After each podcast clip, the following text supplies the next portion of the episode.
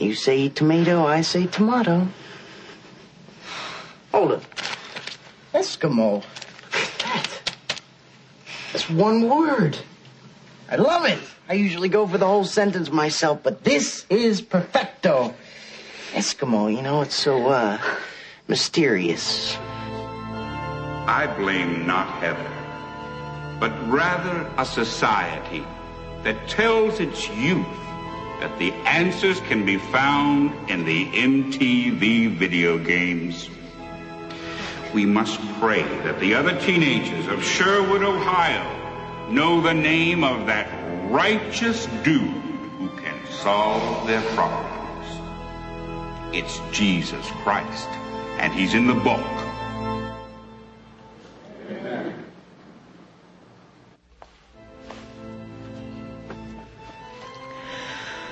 Oh God, this is a tragic thing, and sometimes I have a hard time dealing with it and stuff. Please send Heather to heaven and all that. Dear God, please make sure this never happens to me, because I don't think I can handle suicide. Fast early acceptance into an Ivy League school, and please let it be Harvard. Amen. Jesus God in heaven, why'd you have to kill such hot It's a joke, man. Jeez, people are so serious. Hail Mary who aren't in heaven, pray for all the sinners so we don't get caught. Another joke, man. I prayed for the death of Heather Chandler many times. And I felt bad every time I did it, but I kept doing it anyway. Now I know you understood everything. Praise Jesus. Hallelujah. Hi, I'm sorry. Technically, I did not kill Heather Chandler, but hey, who am I trying to kid, right? I just want my high school to be a nice place. Amen. Did that sound bitchy?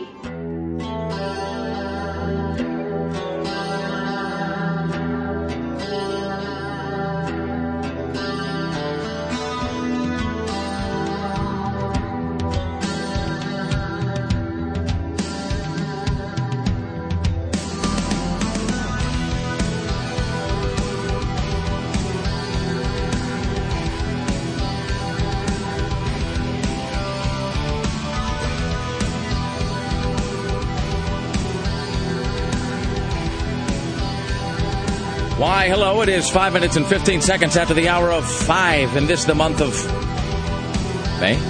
April? Damn, damn! It is May. May. It's May. Is it May Day? It's May Day. I don't know. Is May Day the 1st? I thought it was the 5th. That's Cinco de Mayo. Yeah. What is Uno de Mayo? Tim? Is Uno de Mayo... Will be the 1st of May. Or I- May Day. And welcome to the program. So May 1st is the 1st of May. Believe it or not. Blowing my mind! That's one thing that'll never change. Okay. Swine flu or no swine flu. In a world of variations, Tim, that is a constant. All right, then. Uh, it is the Rick Emerson Show. We are live from the plushly appointed yet not overly ostentatious studios of Rock 101 KUFO in the greatest city on earth, Portland, Oregon. Thank you for joining us today. It is 503 228 4101, 503 228 4101, uh, or 1 800 344 KUFO, which I think really is only, I think it's only useful if you're calling from another country. I think if you're calling from America at this point, you have a cell phone. If you're not, I mean, you're a savage. So, I mean, really, I, there's really, there's only only two roads you're going to go down there. In any event, it is 503-228-4101. Uh, you can also email if you like. It is uh, rick at kufo.com or rick at rickemerson.com. Whatever your pleasure. Uh, Sarah with an H at kufo.com, Tim at kufo.com, or Nibbler at uh, kufo.com. By the way, that is Nibbler, N-I-B-L-E-R, not like with two B's as though you were eating something, uh, and so forth. It is Friday, and welcome to day 12. Thank you for coming along. Here's what's uh, coming up in today's show. CNN radio correspondent Jim Roope joins us from Los Angeles, where I swear to God, there is yet another lead, so-called, in the Zodiac case. This lead is also crap. It's bupkis. It means nothing. It's a crazy woman. Uh, in my opinion, it's protected by the First Amendment of the Constitution of the United States. She seems nuts. You know who else seems nuts? Is Kirstie Alley. And I'm not going to get ahead of myself here, except to say that I saw Kirstie Alley at Oprah. This is like the second day in a row that I've, I've watched the Oprah show because I've been home in the middle of the day and my wife has had the last couple of days off. Anyway, so two days ago it was with that hooker from the Bunny Ranch, Brooke Taylor, whatever her name is. And then yesterday, I was at home and I was answering email. Was uh, doing something or other, and my wife was watching Oprah, and they did that big uh, montage of sort of you know, where it's like fat celebrity, thin celebrity, fat celebrity, thin celebrity. Because Oprah herself is on that sort of weight roller coaster. So they were doing these shots of Kirstie Alley, who appears on the Oprah show about every six months. And it just, it, it's like a perfect alternating 50 50 split. Uh, Fat Kirstie, thin Kirstie. Fat Kirstie, th- yesterday, fat Kirstie again. So, uh, and she, boy, you want to talk about a woman who's just as just as nuts as as, as the, the, that planters guy with the monocle. I mean, it's unbelievable how bonkers she appears to be. So, uh, we'll have some sound uh, from that later on. Uh, CNN radio correspondent Lisa Desjardins uh, uh, joins us today. We will talk about swine flu um, and also uh, Barack Obama's first 100 days and something else that seemed really gripping. Oh, Justice, what's his name? Souter is retiring. Souter? Anyway, so he's retiring, and so everybody can start screaming about liberals. That's right, Tim. We're just uh, we're mouthpieces for uh, something or other at this point. By the way, can we have a moratorium on people saying this? Well, this is the most important Supreme Court appointment uh, of this generation. Stop saying that. They do that in every administration. They do it every administration. It's never true. Just shut it. For the love of God. Um, let's see what else. Oh, the Blazers. That is unfortunate. Here's the good thing about it. Now I don't have to pretend to care about it anymore. Moving on, it's uh, 503 228 4101. We'll also be joined by Kelly Clark from the Willamette Week. Peter Carlin from the Oregonian will weigh in. I swear to God, he's going to talk about Twitter because uh, he's got a big uh, feature piece coming up in tomorrow's paper about the Twitter phenomenon. And we were just sort of talking about that this week. That it is now almost a full week since I sent any sort of a Twitter update because I've I've just sort of stopped caring about that as well. I'm kind of bored by it. I realize that I just don't have uh, that much to say on a constant, ongoing basis, and if I did, that would just make me a retard. I mean, really. Uh, Well, some people are more interesting than others. Than others. Maybe we're just not. But see, I don't think that's the case. I can't think of anybody whose Twitter updates I really uh, would want to follow that often. I mean, you know, I mean, you know, and everybody can make, you know, I can the wacky DJ joke. Maybe if uh, Jenna Jameson wants to Twitter me every five minutes with what or who she's doing, Uh, but I, don't even. But it, it, it, even the most interesting celebrity. Let's just be honest. Even the most interesting celebrity is only interesting when they're doing the thing that they are famous for. So, I mean, I guess like Mel Gibson's interesting uh, when he's screaming about Jews in the middle of an intersection while blind drunk. You know, if he wants to Twitter me that stuff, fine. Knock yourself out. Rest of the time, don't care. Mel Gibson is eating a bagel. Bad example. Are you, know what saying I mean? in general people's lives are boring? Yes, I am, Don't Tim. wish to hear any more about it. Yes, I am sounds saying really that. good right now. I am just saying that uh, almost no one is as interesting as they think they are, and they're really not even as interesting as we think they are most of the time. So, uh, so that's why I've kind of. So I'm going to use it now exclusively just to promote, uh, sort of like you know, if we have an up- upcoming uh, guest or the show thing, or if like today. We're going to be giving away one of the final pairs of tickets to see Bret Michaels at the Roseland, as well as passes uh, to meet and greet him and the chance to join him on stage for the last song of the night, which is nothing but a good time. Bret Michaels is going to be at the Roseland next Wednesday. Uh, I will be there, uh, and uh, I mean, which is not like the reason you should go. I'm just saying it's going to be it's going to be fantabulous. Uh, so a meet and greet pass as well as a chance to join him on stage for the last song of the night. We're giving away those today as well. All right, so there you go. Lisa Desjardins, Jim Roope, Kelly Clark from the Willamette, Peter Carlin from the Oregonian, Aaron Duran reviewing Wolverine, and so forth. And this is all true. It's uh, 503 228 4101. We are joined today, as always, by the lovely and talented Sarah Rick Stillman. Hello, how are you today? Hello, I chose wisely last night. I had so many people who bailed out on the Timbers game to sit in bars and watch the Blazer game last night? Yeah, night. that worked out badly. It did, and then I had uh, friends who I went to the Timbers game with who had to leave to watch the end of the Blazer game, and then I came to meet them after the Timbers, and they were sitting there crying in their beers. Console them. Honestly, I've never seen more adults, you know, crying about a sporting event in my Well, life. it's because the Blazers are out, and so now they have to find uh, something in their own lives uh, to have meaning. I just don't see sports the same way other people do. Like they're getting so worked up, but I'm like, why are you crying for millionaires who don't give a crap about you? I don't, I don't get it. That's the spirit, Sarah. Way to be a Rose City broadcaster. Well, Sorry, I mean, good- Rose City broadcaster is the wrong way to put that, probably. I, I do, you know, I take pride in my city. It's it's fun to watch sometimes, but I mean, They the way throw a ball through a hoop.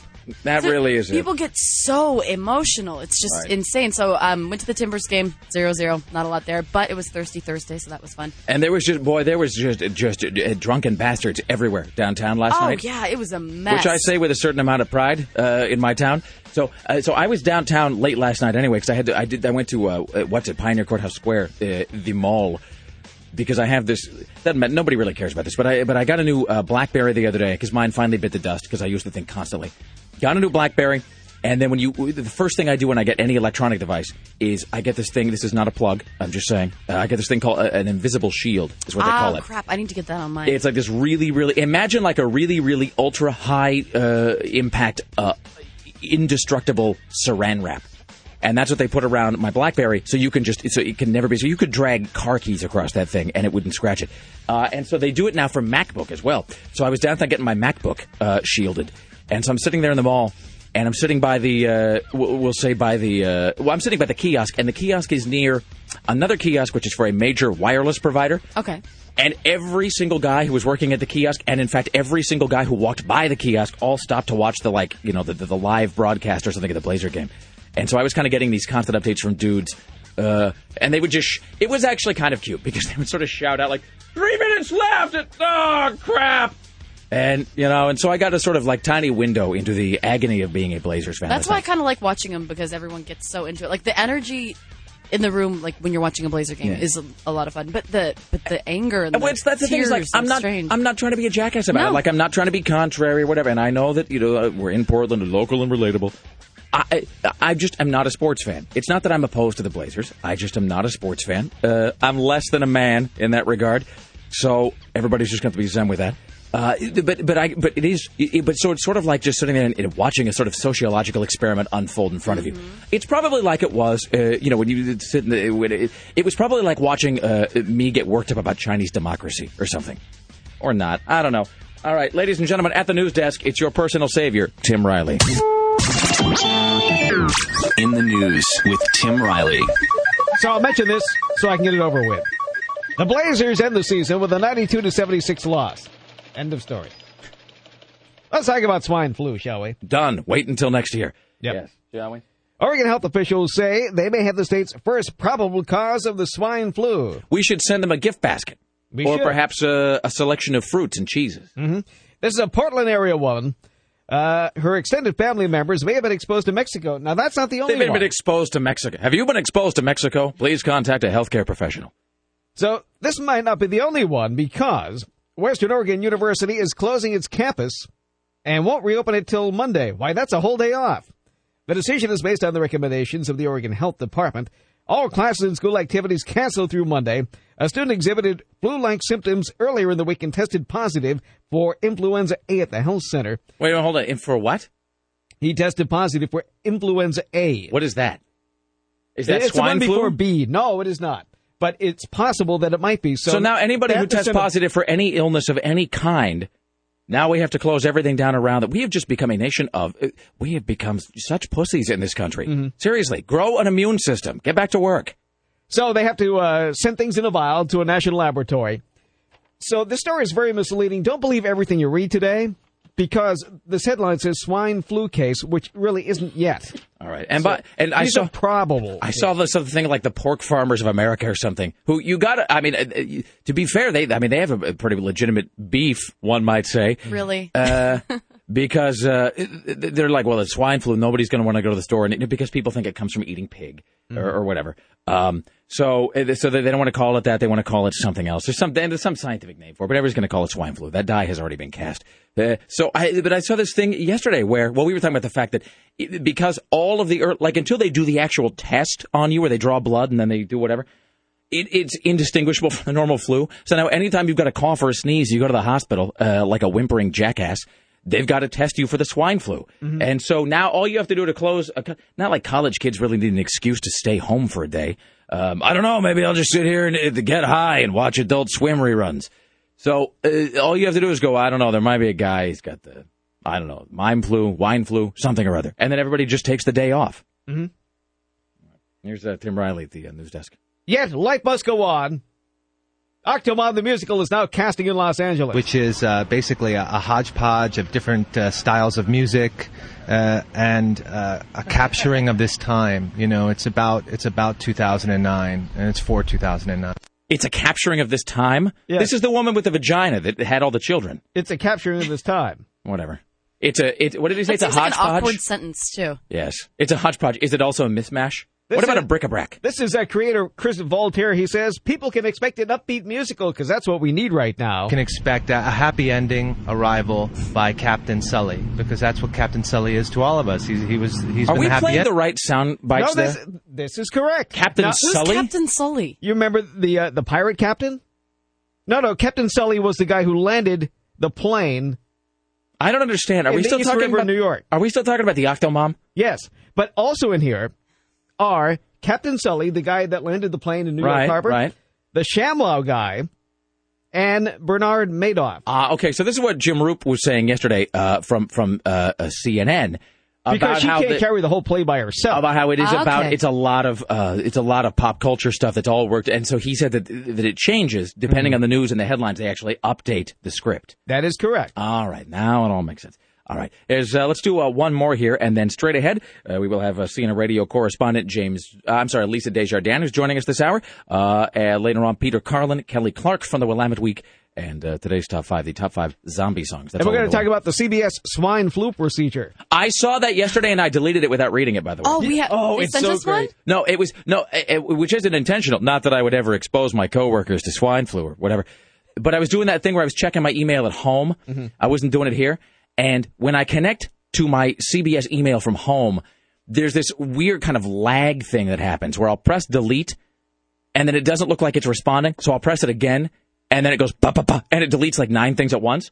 And so I was like, swine flu, you know, I can't wait to read that. Let me delete this spam email that's right in front of it. Ba, ba, ba, ba, ba. And yes, I read the spam swine, but I hit the delete button and I inadvertently deleted the spi- swine flu procedures. And so then I had that kind of no moment because then I just pictured myself later lying dead and bloated in a ditch going, I wish I had read the memo. Well, you can thank your lucky stars that I'm watching your back and thank you, downloaded this last night. I'm going to go over it. So, So- there's no question in anyone's mind what we're going to do if and when this strikes the studio. So straight ahead, we will tell you what CBS urges you to do in case of the swine flu. It is the Rick Emerson Show. It's Rock 101 KUFO. It's Friday. Stay there. It is the Rick Emerson Show. It's Rock 101 KUFO. Thank you for coming by. It is 503-228-4101. It is uh, Friday morning. Coming up uh, later on today, we have CNN radio correspondent, Jim Roope from Los Angeles, who will talk about the... Uh, I was going to say about the Zodiac Killer lead. It's not so much a, a lead as it is uh, a woman who appears uh, ever so slightly nutty. And who claims that she was, she, I don't know, she said she was like six or seven uh, years old or something and was driving along with her dad. Like some guys deliver milk for a living and they say, hey, honey, do you want to go out with dad while he takes some Darigold to the people? And I guess this guy was, she claims it was a whole lot of, do you want to go out with dad while he shoots somebody in the face? That's great. Let me get the car seat. So uh, we will talk to Jim Roope about that. Peter Carlin from the Oregonian will join us uh, to talk about uh, Twitter. Uh, we'll have a review of Wolverine from Aaron Geek in the City Duran and the top five zombie songs. That is all on the way. Let's welcome now to the Rick Emerson Show. From the Hill, CNN radio correspondent to the stars, Lisa Desjardins. Good morning to you, Lisa. How are you? Good morning to you, Rick. How are you? I am. Uh, I'm altogether adorable. That's how I am. Why, if you do say so. Are you, obviously, are you on the? What kind of phone are you on today? Is this a phone you obtained from a cereal box? sounds like it doesn't. Uh, this is my cellular mobile phone that I am calling you from. Your cellular mobile phone, is that right? yes, that's correct. All right. Are That's you uh, refer to it, yes. are you talking on your cellular mobile phone while you're uh, uh, waiting for the wagon to come by with the ice, so you can uh, put it inside your Frigidaire that's out there in the uh, out there in the guest house? Uh, something, some, something like that, exactly. All right. Uh, hey, just real quickly uh, before we sort of plunge on into the, to all of the other stuff you're talking about. Um, so uh, Justice David uh, Souter, Souter, Sutter. Suitor. Souter. So he is uh, retiring. So he's been there for what? He's been on the bench for like 17 years, 18 years, something like that. Yeah, and he. Then here's the thing: we don't have official word from either his office or from the White House that he's retiring. This is all media reports. Uh, you know, CNN reporting. I think MSNBC was the first to report that he's leaving. So uh, is this one of those things where I mean, is it possible that somebody uh, like let's say at MSNBC just decides for a goof uh, that they're going to put something like that out, and then everybody reports it, and then he wakes up and he reads the paper and he thinks, well, it- Christ, well, I guess I best guess I better retire. it's time for me to go. Wouldn't that be great? I hope that that's true. I really hope that's true. So now- But, uh, I doubt it. Yeah. Uh, so now, when Barack Obama thought that his first hundred days couldn't get any more interesting, because I mean, let's really let's count it down here. I mean, he's had the, uh, the, the broken, stupid, imploding economy he's had to deal with. He's had pirates he's had to deal with. He now is dealing with swine flu. And now he's got a Supreme uh, Court appointment. And as we all we were saying earlier on in the show, every time somebody retires from the Supreme Court, you get the same obligatory sound bites from everybody where they say, "Well, uh, Brian, I have to tell you, this is shaping up to be the most important and crucial Supreme Court appointment in a generation. Lots of big issues at stake and a sharply polarized electorate. That is going to make this a political firestorm." And that's like, and that's when I decide just to switch over and watch more Ace of Cakes or something because I just because I just don't care. But um, No, I, but the great thing about this one is pretty much everyone admits not a big deal. that's fantastic. That should be someday, many, many, many years from now, when he passes away. That should be his epitaph. You know, Justice David Souter, not really a big deal. well, he he has been important on the court, but he's a liberal justice, more or less, or he he he leans the way that you know the President Obama is more likely to want on key issues like say abortion, uh, and so they'll replace him with you know a very probably a more liberal judge, and you know it, it doesn't sh- it doesn't shift the balance of power on the Supreme Court as people like to talk about. Hey, speaking of uh, shifting the balance of power, so what is up with Arlen Specter suddenly deciding uh, to be a Democrat? Is that sort of a that seems like a thing that'll get you disinvited from a lot of cocktail parties? Yeah, I, yeah, and very quickly. And in fact, just uh, yesterday, I think it was overnight yesterday, they physically moved his desk in the Senate chamber from one side to the other. That's fantastic. Isn't that great? Like, get that desk out of here. I'm picturing him- him anymore. I'm picturing it like that, uh, like that. What's his name? The counselor in, in the movie Meatballs, uh, where it's like he's constantly waking up, and they've decided to, they've taken his bed and put it on a canoe and kicked him out in the middle of the river or something while he's asleep. And God Almighty! All right, Something like that. Yeah. Well, it was the only way he could survive, and the truth is, he he he doesn't like the uh, far right of his party, and and so he he left. I, I do like the idea that he put out a press uh, release. He he did say, as, as you just noted, something to the effect of, "Well, what do you uh, what do you want? to I got to keep my job. I uh, I have no other skills. this is what is necessary to keep my uh, to keep my my employment. So uh, everybody can just." There's uh, not a single good word about the Democratic Party. Like No. not not one. No, he didn't say like I admire their ideals and I find that they are standing for the common values that weave this country together into a cultural tapestry. He didn't say any of that. It was like of uh, it was a lot of like Ar- Ar- Arlen got a mortgage to pay, so uh, I'm going to do whatever I have to. And God, uh, let's see, and, and then finally, is it? I don't know. I'm just reading this off the page here, so I'm assuming it's true because I have no independent thought. It actually says here. CNN radio correspondent Lisa Desjardins is reporting on how Congress is tackling the world, tackling the world of tackling the world of college football. So Yeah, you, hilarious pun there. Uh, yeah, it, it's kind of actually, you know, I love the world of college football, so I'm pretty excited that there's this hearing today about the BCS. But I, but I do question, you know, should Congress exactly be figuring out how, you know, the championship series should work for college football? I mean, is that is that what they should be focusing on right now? So I don't know. realize at at this juncture that I don't really understand what the BCS is or what they'll be determining or what exactly the problem is that has to be addressed. What is happening. Right, uh, not unlike uh, most of Congress, probably. Yes, Uh, yes. But but the deal, the BCS basically it's a point system, and you you accumulate points all throughout the college uh, season, and by the end, this point system determines which two teams will play in the championship. A whole bunch of folks every year. There's some team that has a great season, but somehow you know just doesn't make it because of the points into the championship game. Uh, and you can argue back and forth that it, some people say it works great, others don't. But a lot of folks say it's time for a playoff system, uh, just like you know NCAA basketball. Um, and so now this whole playoff versus point system debate right here, right here in Congress, it has come to the big house, and we'll see. And there, there actually is a push to pass a new law to force college football to have a playoff system. It's almost hard to believe that people don't take our system of government seriously in certain sections of the world.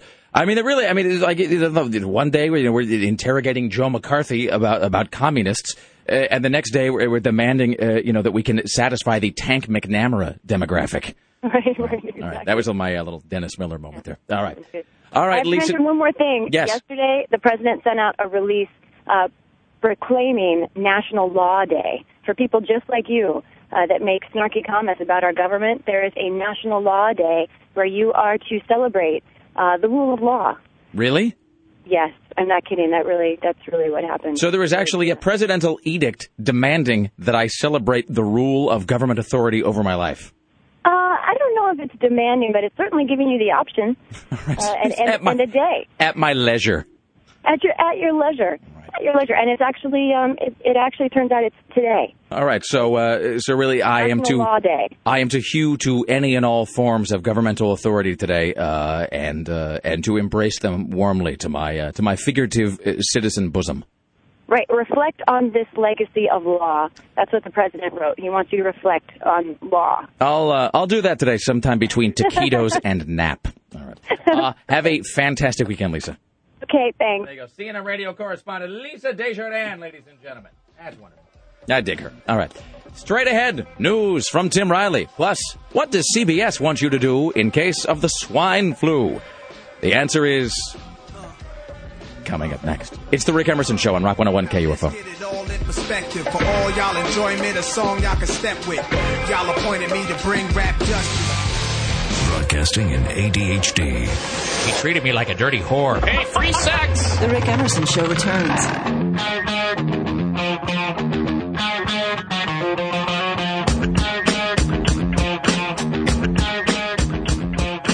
It is the Rick Emerson Show. It's Rock 101 KUFO. 503 228 4101 is our phone number. Coming up later on, we'll be giving away a pair of passes to see Bret Michaels May 6th at the Roseland, as well as meet and greet and your chance to perform on stage with the night's final song.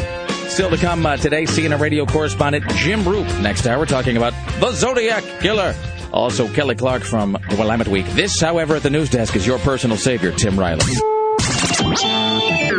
In the news with Tim Riley. Someone is trying to steal my baby. The words of a Southeast Portland woman. Cops are looking for a suspect, the mother says, trying to take off with her baby. The woman told them that uh, an armed man she did not know forced his way into her apartment on Southeast 162nd. The woman confronted him and he took off. Police locked down three area schools. They didn't find the guy. Described as a black man in his early 20s, about six feet tall, wearing blue jeans and a red and white striped shirt. The cops don't think it's related to a custody issue, drug or gang activity. Wait, let me just uh, hold on. Let me just back up here for a second. So she's on uh, Southeast 162nd, and I mean, do we know and what? No, we don't know the cross street. I mean, I'm guessing Stark. Does it matter? I, am assuming. I'm assuming I mean, it's uh, all these apartment houses look like beat up motels anyway. Yes, they do, Tim. Hey, I'd like to come and uh, can I can I just get a room for the night here at the uh, here at the Weep and Shame? Mm. So uh, so she's at a, Southeast 162nd and you Whatever. know, and sadness. A guy breaks into her apartment, or so she's there. A guy comes in. Yes. What is Mhm. your story? Yes. He forced his way into her apartment. Uh huh. Because he wanted a baby from Southeast Portland. Right. so many men in their 20s are running toward babies. They're the best kind. Because yes, be, because a because a man decided it was just too Angelina Jolie has been seen lurking in the area looking for a Southeast baby. You know what? Men, yeah, as Sarah pointed out, men really all men go out of their way uh, to try to get uh, babies. Men love responsibility, Love them. and so he decided, I, I need must have a baby. I need more responsibility in my life because guys love commitment and they love being tied down by things. So what I'm going to do is I'm going to go to the best part of Portland, 160th in Southeast, Mm-hmm. and I'm going to steal a baby. To pick the cream of the crop. And I'm going to steal a baby that's behind a presumably locked door in an apartment whose occupants are unknown to me, Mm-hmm. not knowing if they have maybe guns or other weapons with which to defend themselves. They're stealing the babies. Tim, I find this story completely plausible. There is absolutely nothing suspicious about this woman or what she told the police. Mm-hmm. Here's Tim Riley at the news desk. Meanwhile, a pair of mice mauled a bedridden 89 year old man in an Australian nursing home, shredding parts of his ear and prompting the government to call for an investigation. I don't think you mean mice. I think you mean uh, vultures. Well, that's what it says here. Uh, the uh, Mice? Mice. How can a pair of mice maul anything bigger than a, than a peanut? These are Australian mice. oh. Oh. The bedridden gentleman had the tops of his ears severely chewed, his head badly bitten, and had a very bad wound to the throat. Uh, the government officials said uh, the people at the nursing home were very slow to respond to the mice.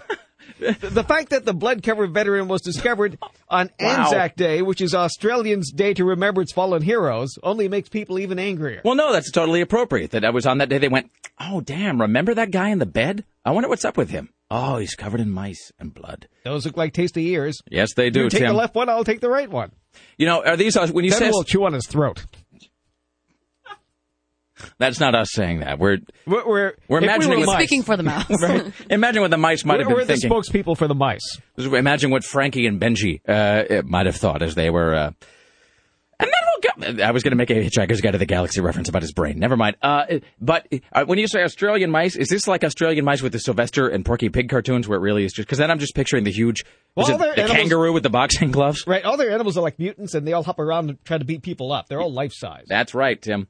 All right. Here's uh, Tim Riley at the news desk. So Kirstie Alley is on the Oprah show, and uh, she said apparently many strange things. Uh, for one thing, she's mad at herself for gaining all her weight back. So when did you first start slipping? When they stopped coming to your house? Yeah. Are you mad at yourself? I have been. I've I've hated myself. I've loathed myself. I've you know, if I had a whip, I'd probably whip myself, and I don't know, maybe that'd feel good. So I don't know if I'm going to do that. But anyway, I, I yes, I've been so you know. Look at her. She doesn't know what to make of you. I'm just kidding. I'm just kidding. So, I, you know, you, you beat yourself up. It's like when I emailed you. Yeah. And I went, what the F? What am I doing? Why am I? Yeah, you actually said what the F I several know. times in the email. I know. So it, let me just say this. What the F? What am I doing? But just first and first and foremost, this is just my observation. These are my opinions as a bloviator. Uh, these are protected by the First Amendment to the Constitution of the United States. Kirstie Alley seems nuts. You know, and nuts. Oprah kind of needs to shut her mouth about talking to someone else about weight problems. Oh, oh no! I mean, because She's Oprah. like, well, how long have you been struggling? It's like, really, Oprah, get the fork out of your mouth. Get the what? Fork. Oh. Fork. What? what did it sound like? I What the F? What am I That's doing? exactly what it sounded like. Wow. The the moral of the story is uh, don't talk over Sarah when she's saying fork. F O R K. Anywho, uh, no. So I'm uh, watching this, and to Oprah's credit, see the thing you don't you're not seeing here is to be fair is the setup because Oprah does say she acknowledges the fact that she herself does the fat thin fat thin fat thin thing. Uh, uh, Oprah, what? Uh, I was going to say she doesn't, she doesn't make a big uh, production out of it. I mean, she does in the sense that when she lost all the weight, remember there was that horrible thing where she came up with a wheelbarrow full of fat that time. I, I know. who's wait, fat? I, oh, well, not her own, Oh, presumably, it's not but I like from liposuction. no, I Was it like Fight Club was with like Fight Club baggies fat. of it? she, she came out with a bunch bars of. You know, if she made bars of soap out of her fat, uh, you she know. could sell those for millions. Oh God, you know that that audience Women of just hers. want to bathe in her. Seriously, that audience of hers would just, can I slather myself in Oprah? That's so wonderful. I'll pay any price. You can take any product, and put Oprah on it, and people love it. Yes, you can, Tim. They should. do- They Don't should tell just, people what it's for. Just say Oprah. They should just sell like a big can of just uh, of just of just uh, like Oprah. Of just, What the F? I was going to say just of like pee or something, or just like here's a big can of gruel, and then but like on the front of it, oh, and just see what people buy. But so Oprah did this thing many many years ago. I know a lot about Oprah for some reason, where when she lost all this weight the first time, she came up with a wheelbarrow, literally a wheelbarrow of fat, and she's like, "This is how much fat I lost." Whatever. So she does make a big production, but what she doesn't do, she doesn't sort of get all weepy and cryy about it. No, see, I, I, uh, Not that I- I've seen anyway. No, she doesn't I've sound read- crazy. Is my yeah, but thing. I've read interviews with her, and she's just like, I just can't seem to keep the weight off. She's a millionaire, and like she sits there and has you know like personal trainers, and she has personal chefs and Right. everything. Yet she still complains to magazines how she can't just stop to eating for some reason. That is to- that is absolutely true, It- though. it what you just me. said there, because it, I mean, it, it, seems, it seems like normal people who are not like jillionaires manage to keep their uh, weight off. by- Seriously, if- if what is that us- called? It's uh, it's sensible diet and exercise. Yep. If, if we had personal trainers and personal chefs who are making like delicious low fat food, like you'd be in tip top shape. I Well, you know, all would be. I mean, uh, I mean, uh, so she does have that. Kirstie Alley is just Kirstie Alley though has got that that thing, which I believe is the kind of actress need for attention. In that they were showing this montage of clips of her on Oprah, and the last time Kirstie Alley lost all this weight, she did the worst possible thing, which is that she came out on Oprah in a bikini. No. no. but I mean, which which in and of itself, I don't have any problem with that. Fine, being in a bikini, whatever. But she came out on stage when she lost all this weight, Kirstie Alley. She came out on Oprah, and they were showing this clip. And she comes out and she's doing, you know, she's like twirling around. Sexy mom dance? Yes, seriously, yeah, exactly. It's the it's the sexy suburbanite shuffle, and they're playing, you know, like some Shania Twain song or whatever. And the only problem with that is It's like Dan Savage said about uh, celebrity lesbian couples. Dan Savage, the sex columnist, said as soon as Melissa Etheridge and Julie Cypher went on television and said, "We are going to be together forever," it's like you are just you are announcing in effect that you will be divorced within a year. I mean, if you are a celebrity uh, couple of any kind, especially a high profile couple, which they were at that time and kind of controversial, as soon as you announce that, you know, we're going to be in love until the day we die, you know that you're going to split up. You just, you cause it to happen. And as soon as Kirstie Alley went on Oprah in that bikini, like, and I'm going to keep the weight off, you immediately know that it's going to be like one of those Gilligan's Island things where he's like, you know, where they try to make him put on a dress and Gilligan says, you can't make me, you can't make me, you can't make me. And then it cuts to him in a dress. Kirstie Alley. I'm going to keep all this weight off, even though I'm crazy. And then they cut to her yesterday where she's on the couch going like, well, I don't know. I just... I do have that comment. I'm sorry? I'm sorry? I do have that comment. well, you know, comment. when I did it, I didn't like the bikini thing. After I saw it, I was like, okay, you don't look thin enough. You don't look this enough. And now I looked at it and I went, you didn't look, you didn't look horrible. You were pretty good then. Yes. Yeah. But I, I, I have that problem of not knowing what I look like at the time. Yeah. And so, um, you know. Can you believe this is what I said, you know, when I came out about falling off the wagon? I can't believe I'm still talking about it. Can you? No, it's sort of, um, it's, you know, it's humiliating. You sort of, you, you have people who you inspire. And then I think the biggest thing for me that is the biggest, most painful thing for me is I have all these people that I inspired and then I let them down. Yes, everyone was modeling their life after Kirstie Alley, which is why later wasn't? on she announces uh, later on in the show that because and when she says they came to her house, she made that quote where she said, "Well, they stopped coming to my house." She's talking about Jenny Craig because she was a spokesperson for Jenny Craig, and uh, she you know didn't have anything bad to say about him. But uh, apparently, the deal with Jenny Craig, which I, I should have figured out, is that when you are, uh, uh, you know, and, and advertising for them, and you say like, I lost 32 pounds. I guess they have to come to your house and they have to weigh you with like an accountant or something there, so that so they can say that it's true, so it's not false advertising. But I guess as soon as the Jenny Craig people stopped showing up with like a whip and a gun.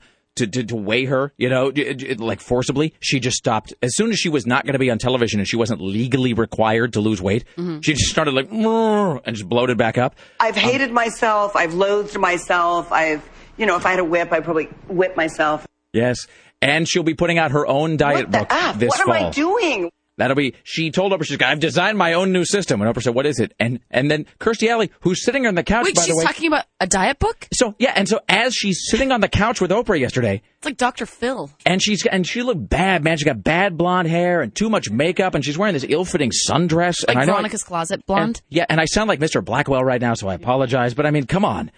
She's sitting there on the couch. She's like, "So I just kept eating, and I uh, I can't seem to stop shoveling cake into my mouth." And Oprah says, "Well, how are you going to handle that?" And Kirstie Alley has the nerve to open her mouth and say, "Well, I've designed my own system, and you'll be able to buy it uh, uh, this fall in bookstores everywhere." And then then she closes the whole segment up by saying, "Because we're now in May, right?" So she says, "By November, I'm going to be totally ripped, though." And then Oprah, I think, just took pity on her, and Oprah was just like, "Yeah, okay, we're going to take a break." And they just they just they went away after that. So it was fantastic. Thank you, Tim. Those were uh, those were amusing. You're welcome. All right, here's Tim Riley at the news desk. What the F? Thank you. So anyway, uh, a couple of things. First of all, the White House is trying to well temper down those comments made by Joe Biden yesterday. I keep thinking this guy's name is Robin Gibb, but he's actually uh, Robert Gibbs. Joe Biden had this to say.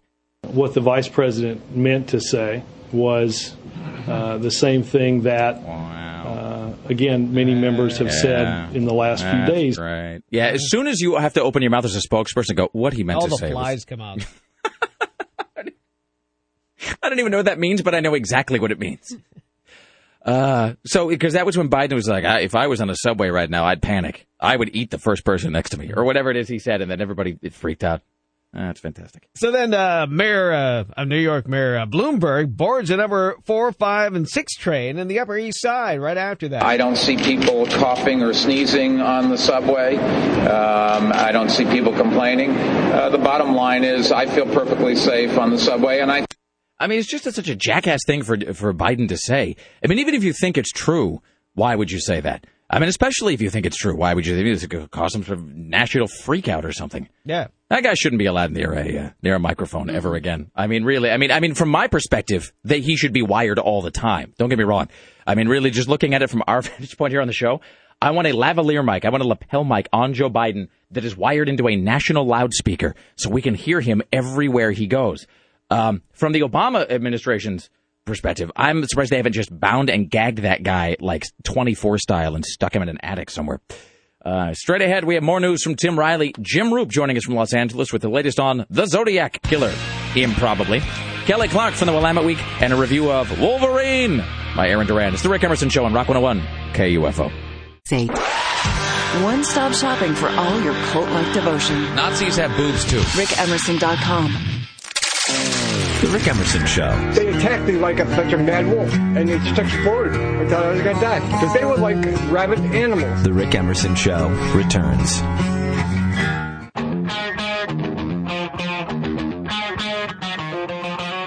It is the Rick Emerson Show. It's Rock 101 KUFO. It's Friday morning. 503 228 4101. 503 228 4101. Uh, sometime in this hour, ladies and gentlemen, we will endeavor to give away a pair of passes to see Bret Michaels at the Roseland May 6th.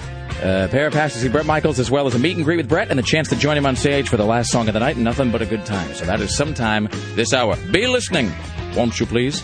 Uh, Tim Riley is tracking the following headlines on this Friday morning. A reported case of the swine flu closes Western Oregon University till Monday. The Oregonian claims Sam Adams called Bo Breedlove 33 times. Dope! When the youngster was still 17. We'll have more about that later. Stupid public records. Mm-hmm. Well, the funny thing is. Uh, what is the funny thing, Tim? I'm sure well- Sam is out there wanting to know. What is funny about all this? Well, Sam turned over his uh, phone records to the Oregonian, but blacked out certain calls like.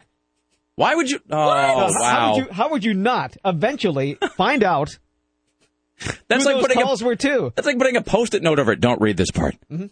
Really? Yes, he blacked out parts of his cell phone. And of course, what's a good reporter to do? Let's unblacken this. Good God Almighty! How do uh, are you, you're not making that up? Is that a, is that? Are you reporting on? Um, I am reporting on facts. I have it right no, here. no, but, but the part about him blacking out the phone numbers is that like ill-founded? I mean, is that is that something you heard, or is that no, no, part no, of the story? I, I am quoting the Oregonian story. Adams personally gave the Oregonian his phone records and blacked out what he said were personal calls except those to Breedlove. The billings do not show the source of the incoming calls, nor do they provide a record of the text recordings. Adams made most of the calls between March 31st and May 9th, and uh, they lasted just one minute. Adams made fewer calls in May and June, but kept in touch, including soon after he was scheduled to return from his New York vacation. According to Adams' calendar, his flight home was scheduled to arrive 8 p.m. June 4, 2005. PDX records indicate the plane arrived at 7:39. Adams' phone records show the first calls made after the flight arrived were to Breedlove's cell phone and the home of Breedlove's mother. Adams also called Breedlove on June 25th, the day the boy turned 18. wow. The day Breedlove turned 18. Well, maybe he had a gift for him. Adams gave the Oregonian his phone records and blacked out what he said were personal calls except for those to Breedlove. Wait, so he said that the stuff he was blacking out didn't concern Bo Breedlove? That's correct. I mean, not like it's illegal to lie to the press, but I mean, But it's not illegal to lie. Well, it's no, it's not, Tim. And it takes good practice to be good at it.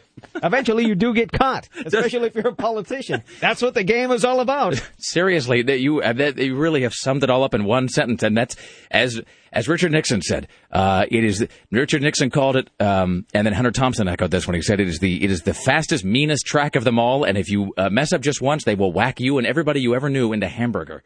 Good God Almighty! So at the same time, uh, the, the counterpunch from uh, the mayor's office hey, how about that bike lane we're going to put on Broadway? Everybody forget about this phone. Hey. I'm going to give you bike riders a bike lane to How- ride on Broadway. How about a hundred dollars each and a back rub, huh? Come on. I have more scandals to talk about later, too. Okay. By the way, I would like to just uh, has anybody done the obligatory like call it again, Sam, or call him again, Sam, or dial it again, Sam, something like that. Is in terms of thirty three times, Yes.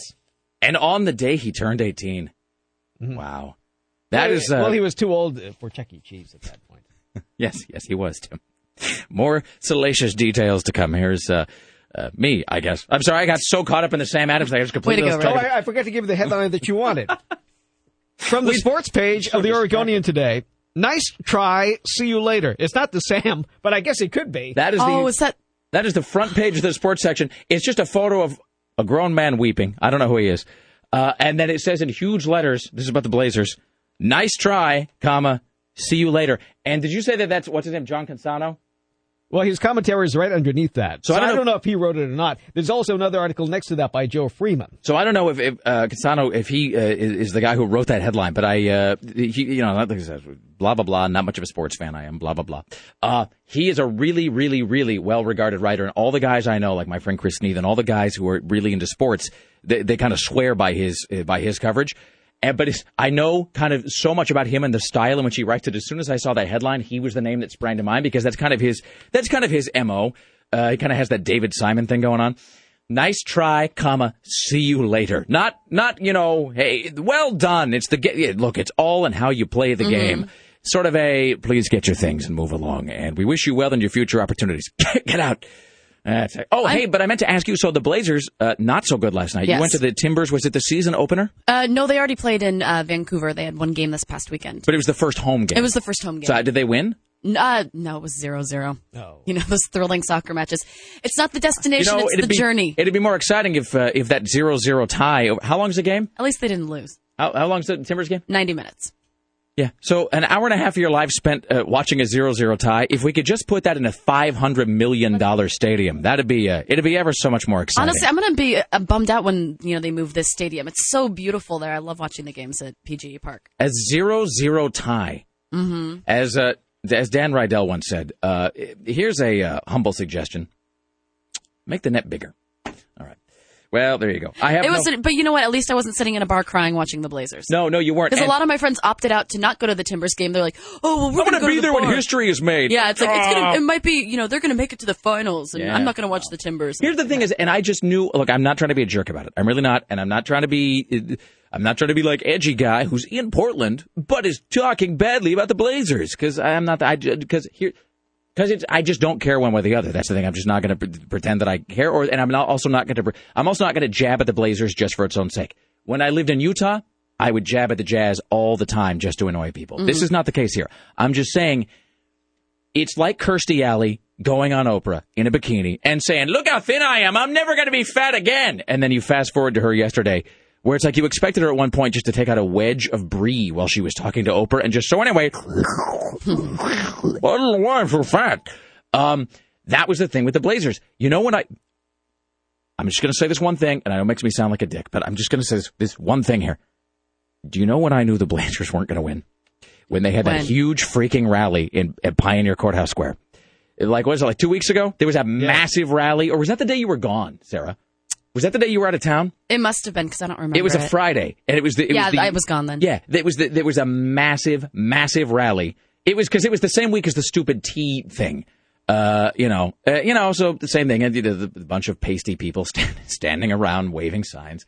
Um, but there It was a- just time wasted. a- as, as soon there was this massive rally in Pioneer Courthouse Square where it's like Blazers going all the way, and I was at home and I saw it and I went, oh no, they're not, and I just switched over to something else. I And just got to say another like win for the Timbers. I went to the MLS to PDX rally, and I'm saying MLS came to PDX. Wait, what? I don't Major even know what Soccer. you're talking about. Oh, yeah. Oh, I well, thought you were uh, talking the, the multiple listing service. I thought you were talking about that. that I thought you were talking about like a multiple sclerosis uh, benefit. Yeah, MS to PDX. oh, that's all we need is MS. It's a. Uh, anyway, that's like a, that would be like one of those. What was it, uh, Gilda Radner's character on SNL that was always um, Emily Litella, who was Yes. always mistaking things. And I don't understand why we're trying to bring MLS to Portland. Who wants to be twitching all the time? Anyway, but as soon as they had that huge rally at Pioneer Courthouse Square, and there was like ninety jillion people, Doom. they were Doom. all down there, and they were man, they were like doing everything but uh, buying uh, their their finals tickets like that day. And I said to myself, well, that is uh, that is when it's all uh, going to be looked at as having gone awry. Mm. And and sure enough, so That uh, was the jump the shark event. Yes, it was. Oh, final thought on the on the Kirstie Alley thing. So you're talking about uh, Kirstie Alley sitting on the couch in Oprah, looking bad, bad, bad, bad, bad. And you tied that into sort of these photos of Jennifer Aniston are floating around where she's not wearing a bra. I'm going to ask you this question. Uh, Here's the thing: there does seem to be a particular kind of woman uh, that always goes braless, and it's never the kind of woman. First of all, it's usually It's kind of like the weird natural like yoga women. That's it. that's it. That's exactly what I was Those going to say. the people who ride nude on the max. It's and want hippies. people to join them, and think It's people will. Hippies. So it is like strap those suckers in. Like I don't need to see them. I went. I was at a coffee shop yesterday, and let me. Here's the thing about it: is uh, like even a woman who might have uh, to to the uh, to the aesthetic eye, who might have a pleasing body shape. How do I put this? It's not like I'm not trying to be that like guy who says like women have got to be all strapped up or your your natural body is hideous. Alter yourself. It's not that. It's that like there's something in in I think there must be something in like a chemical in bras that like when you wear them a lot, you also decide that you know you know you, you ought to like wash yourself before you leave the house because as soon as a woman stops wearing a bra and she becomes one of those braless hippies, stops showering and then just begins to sort of uh, just begins to reek uh, you know of like bad Santana records and pot.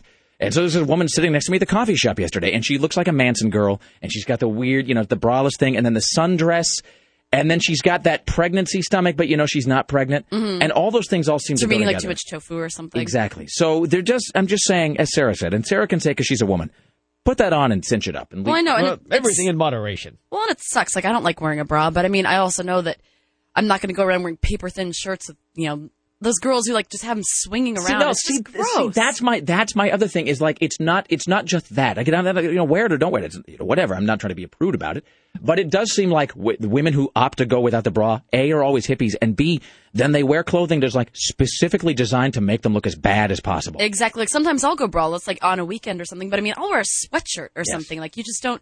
Just seems like kind of like oh, I'm all natural, but at the same time trying to get attention because I'm not. That's totally what it is. Yeah. It's like I'm not. A, It's like I'm a feminist, but look at my boobs. That's.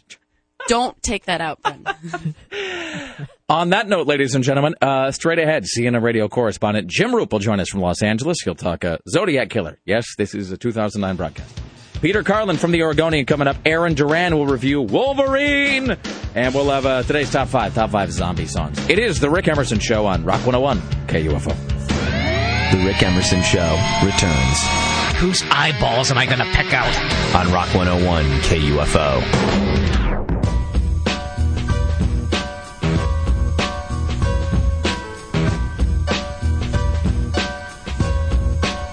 It is The Rick Emerson Show. It's Rock 101 KUFO. Our phone number is 503 228 4101. Uh, Coming up, we'll give away a pair of tickets to see Bret Michaels May 6th at the Roseland, plus your chance to uh, have a meet and greet and to uh, join him on stage for the final song of the night, which is Nothing But a Good Time. And it's coming up as well as Peter Carlin from the Oregonian, Aaron Duran reviewing Wolverine, and uh, today's top five, top five zombie songs. This, however, from Los Angeles. CNN radio correspondent Jim Roope. Hello, Jim. How are you today? Howdy, howdy, howdy. How's uh, how's life, my friend? How are things? Life's good. It's Friday, and it's going to be a nice day. Well, it is already a nice day because you've joined us here to provide information and merriment to a rabid audience, Jim. A rabid audience. Yes, uh, you know, but ra- in the good way. I mean, you know, it's, it's rabid in the sort of uh, sort of pleasant way. Yes, I understand that. Rabid is always, sometimes pleasant. Hey, so I picked up the newspaper paper this morning and I saw this uh, uh, this article that I it, one of those things where you sort of kind of do a Bugs Bunny, I, I, and you kind of shake your head to make sure that it still is actually the year that you think it is. Yeah. Here in uh, the Northwest, in the Pacific Northwest, we have the DB Cooper case, and the DB Cooper case is that thing that about every six months, some guy, some woman, some dude somewhere puts himself in front of a TV camera and he says. Well, now it can be told. My Uncle Ted, he was D.B. Cooper.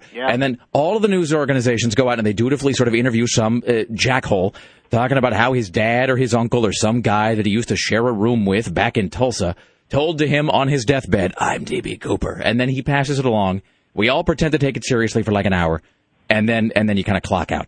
Um, you guys have uh, your own version of that, which is the Zodiac Killer in California, and that's what this woman did today, right? Not that she's crazy that we know of, but it seems a bit suspicious. Uh, you know, I, I, listening to her original news conference, yeah, it seems a little wacky. Um, so I have requested a one-on-one with her, and hopefully I'll get that today because I have some questions I couldn't get in, and um, a, lot has to do with her state of mind. yes, yes, it does. As is always the case with the stories you cover, for some reason. And you know, um, uh, you know, why now? It's, you know, she claims she went on some of these murder sprees with the old man. Uh, that she had this scrapbook. She couldn't produce it, of course. Of course. Uh, so there's a whole lot of things I need to know about, and I had to submit those questions to her representative. So I doubt, um, I, I doubt that I'll get them through. But I tried to sugarcoat them as best I could. Really, is that what you did? The, you wanted to ask her about her favorite recipes? Yeah, I, I should have actually. Well, I just want to find out, you know. What is your favorite Mariah Carey song? And also, why are you lying to us? so, what is it? She claims that her dad, when she was, I don't know, however old, would just say, like, who wants to go a killing? And then she'd say, I do. And then they'd all go out and she'd just sort of hang out while the dad went and shot somebody in the head. Well, you know, she claims that she even wrote some of those letters that were sent to uh, the Herald Examiner. I mean, the uh, San, the San Francisco Chronicle, Chronicle the Mm-hmm. Examiner, uh, and, and she either wrote she either wrote a letter or helped him write the letters. Uh, and and she said it was weird because she was watching America's Most Wanted, saw the composite of the Zodiac killer, did a little research. She says, and discovered that there was evidence the police had that only she knew about, uh, and has determined that the Zodiac killer was her father. So now, here, here's the odd thing: is that well, as as if the whole thing isn't odd, but she says her father would explain away the gunshot, saying it was firecrackers, and I could almost I could almost understand that. Um, but at some point, she realized he killed people, but she didn't necessarily know he was the Zodiac because she never heard of that until she saw the American America's Most Wanted um, episode two years ago. This seems implausible on like 500 levels already. Uh, But still, if you knew your old man killed people, Zodiac or Freakiac, why not tell somebody? That seems. How about tell mom? hey, mom, I think Dad shot some kid in his head. That that does seem like a thing that you might bring to the attention of, you know, somebody somewhere at some time. I mean, I guess I'd sort of glossed over that part in my head, but that really is the uh, that is the most basic observation of this whole thing. Is if you think your dad was out uh, gunning people down, like instead of just playing, you know, video poker or something, uh, maybe that's sort of a maybe that's a thing you pass along, you know? It can't be you want to protect your father. No. It can't be that because the dude's nuts. Yes, yes, he is. Well, I don't think he's the only one in this story that's nuts, uh, Jim. That's just my observation. Anybody with an IQ above room temperature Yes. can figure a whole lot out about this story, but still, I want to get her one on one and really, I, I I really want to expose. I mean, maybe who knows? Maybe this is true, and she's just a nutcase like her old man was. I don't know. This, you want to do like the uh, you, you want to be like the Paul Drake and Perry Mason, uh, you know, where you have the uh, the suspect in a room, and at the last moment you're able to you know to get the confession out of them, and then you can charge into the courtroom, uh, and then Mason Burger has to go home and drink himself to sleep again Mason because Burger, Perry screwed him. Nice recall. That's what I do, brother. This that's, that's how I bring it on this show. All right, my friend. Uh, as always, a pleasure. Do you have exciting plans for your weekend? Uh, depends on what happens with this lady today. All right. Well, I suppose that's true. So, you know, so it could be uh, an unbelievably uh, tedious weekend, or it could be a restraining order weekend. Who knows? Be one of those, man. All right. As always, it is uh, a pleasure to have you on the show. Uh, have a satisfying Saturday and Sunday. We'll talk to you next week, Thank sir. Thank you very much. There you go. CNN radio correspondent Jim Roope in Los Angeles. All right. When we return, Tim Riley at the news desk. Peter Carlin from the Oregonian will join us, and uh, we will endeavor to give away tickets to see Bret Michaels at the Roseland. Stay there. It's the Rick Emerson Show on Rock 101 KUFO. It is the Rick Emerson Show. It's Rock 101 KUFO. One of the greatest songs ever recorded. What Reverend Run from Run DMC called a bunch of hillbilly gibberish. And wasn't Chris Cornell talking about the song yesterday? Uh, he, well, he was talking about the Aerosmith Run DMC version uh, of Walk This Way, produced by Rick Rubin. Uh, uh, by the way, thank good segue, Sarah. Way to hand that off. Uh, you will be able to hear our exclusive interview with Chris Cornell in its entirety up at KUFO.com, I believe, uh, later on today. That'll be uh, posted. Coming up within this hour, uh, before the top of the hour, we'll talk to Peter Carlin from the Oregonian. He's written a Twitter article. Uh, so we will be the, the you know, I'm going to I Twitter. can't understand what you're saying. No, no, no. Here's the you say Twitter article? I'm going to send out a Twitter update about Peter Carlin's Twitter article that will be discussed here on the Rick Emerson Show that has its own Twitter feed. Uh, so that is coming up. Pair of passes to see Bret Michaels at the Roseland. You'll also get meet and greet with, uh, with Bret if you win these, and a chance to join him on stage for the last song of the night. Nothing but a good Dude, time. I would love to meet that guy. Are you going to go? Oh, you can't. I You can't. another show you're going to. Well, plus night. uh, it's going to be my crazy night because it's Lost. It's the it's the episode before the season Ah. finale, so I can't miss that. So it's going to be like so I have to watch Lost. I'm gonna try and find somebody who has an East Coast feed of Lost so I can watch it at like six Well. instead of nine. There, I will be there rocking for two. All right, and I'll be watching Death by Stereo Fantastic. and Strung Out. At the news desk, ladies, she won't be strung out. That's a man. She's not going to be strung out. I'm going to be at home watching uh, Death by Stereo and doing heroin. Here's Tim Riley at the news desk. In the news with Tim Riley. So Florida is discussing having hate crimes legislation. There are congressmen, one of them anyway, named Alcee Hastings Wait, this is a congressman where, Tim? from Florida. My Florida sounder's gone. Uh huh. Right. You know. Uh, because he doesn't like this hate crimes legislation, he talks about uh, the fetishes that will not be included in this bill if it does pass. A Apotemnophilia, asphyxophilia, autogynephilia, coprophilia, exhibitionism, fetishism, frotteurism, gerontosexuality, uh, incest, kleptomania, klismaphilia, necrophilia, patrialesia, pedophilia, sexual masochism, sexual sadism, telephone scatologia, What's here? toucherism, transgenderism, transsexual, transvestite, transvestite fetishism, urophilia, voyeurism, and zoophilia. What? What's zoophilia? yeah, I, I don't even know where to begin with this. The- so transvestites are illegal? Zoophilia is where you uh, where you get off by hearing a bunch of idiots in a room laugh at a guy who's not funny screaming into a microphone while wacky sound effects play in the background. Thank you. Ooh, it's so hot. Uh, so uh, first of all, I got like a million questions. A, what? Also, B, who is that guy? He is Congressman Alcee Hastings of Florida. What kind of accent is that that he's got there? I can't because he's doing a whole lot of stuff there together. Florida is a southern state. But it's almost, but it see, but it doesn't even sound southern as such. It almost sounds like a kind of a, a, a Creole accent, you know, like the, the like the, the New Orleans thing. Uh-huh. But then he's like rolling his R's about a third of the way in, and I can't do it. But he starts, but he's when it's when he gets to like blah blah blah blah blah feel ya, and he just kind of rolls that R right out. Mhm. So these are all things that would not be covered under hate crimes legislation. That is correct. Yes. By the way, He has uh, a fantastical accent, too. he really does. Um, uh, but there's got to be some master list of what he just said uh, online, so I think can then get a, uh definition of all of that. I know We it. should do a. Uh, What the F? What am I doing? Thank you so much. We'll do a, uh, a fetish quiz uh, later on, perhaps. Here's Tim Riley at the news desk. So there won't be any surprises. I have the CBS procedures regarding the swine flu. This could save your life. The facilities manager of each CBS building. Who is that here?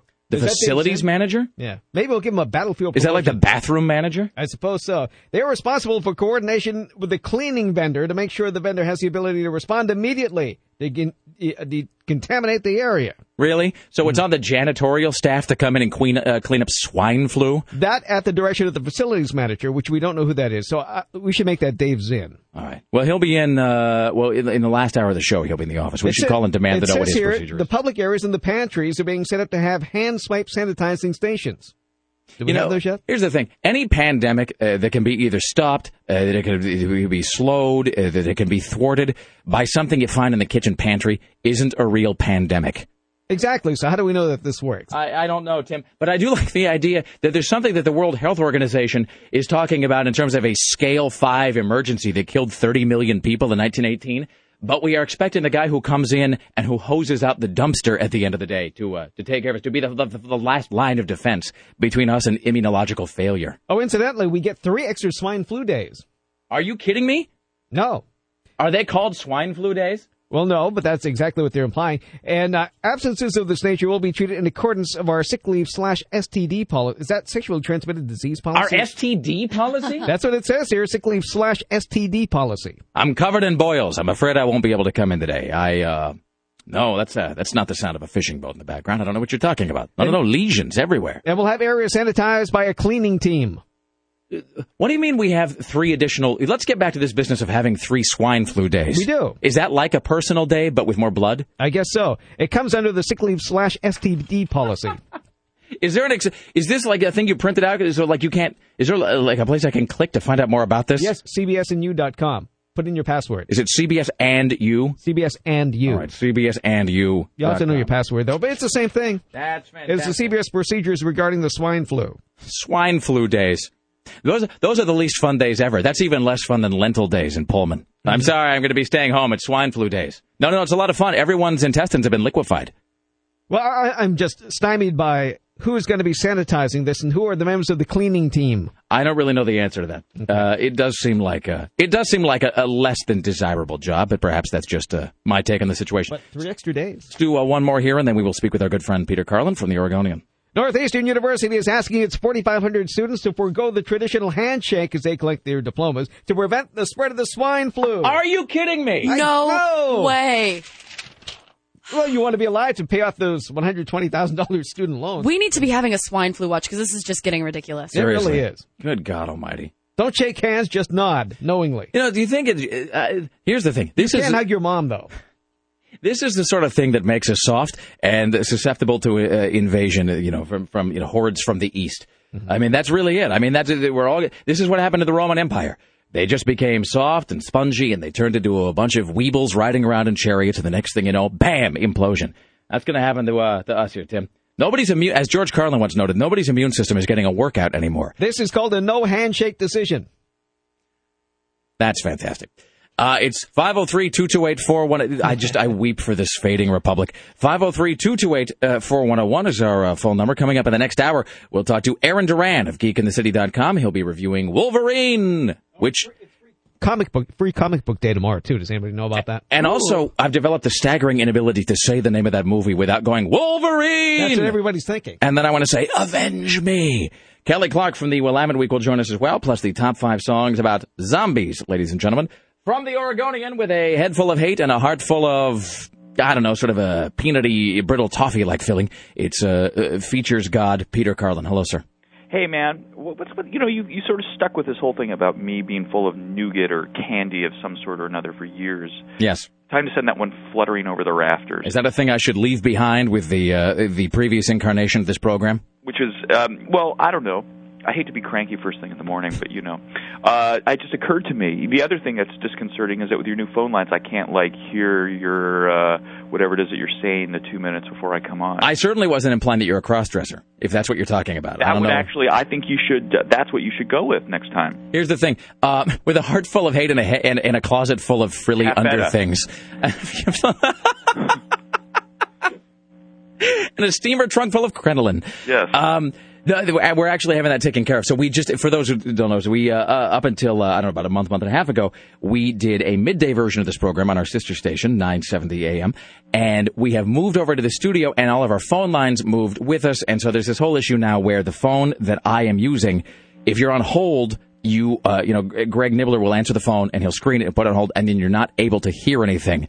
And so people kind of go through this thing where they think that they've been hung up on, but really it's just because you can't hear the show on hold. So we are uh, we are endeavoring to take care of that uh, as we speak. So in any event, you know what I failed to do just now. Speaking of, of things that didn't function properly, I meant to about five or six minutes ago send out an actual Twitter update that you were going to be discussing Twitter here uh, on the Rick Emerson Show, which is graced with its own Twitter feed.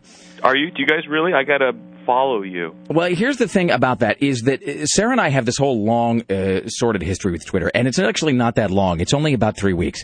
Yes, I think I- mine's no about one has five a long Twitters history long. with Twitter. No, and well, and no one has a long history with it, and no one ever gets a lengthy history with Twitter either. Because we, Tim had some story yesterday. Tim, what'd you say the drop off rate was after a month? It was like forty percent. It's like forty five percent. It it has a quick burnout rate. because you know it's like after a while you just don't really care what color socks Larry King is putting on in the morning. I mean, there's just a it, it- and so Sarah is really the canary in the coal mine here in terms of online uh, advancement. And I'm kind of a gadget guy. Like if there's a thing that you know, so clicks or beeps or spins around or whatever, or like you know, it lights up. That's a thing that I'll be on top of. I'm an I'm an early adopter of that stuff. But in terms of online uh, things, whether it's Facebook or MySpace, Sarah is always the first person I know who is on board with any of that.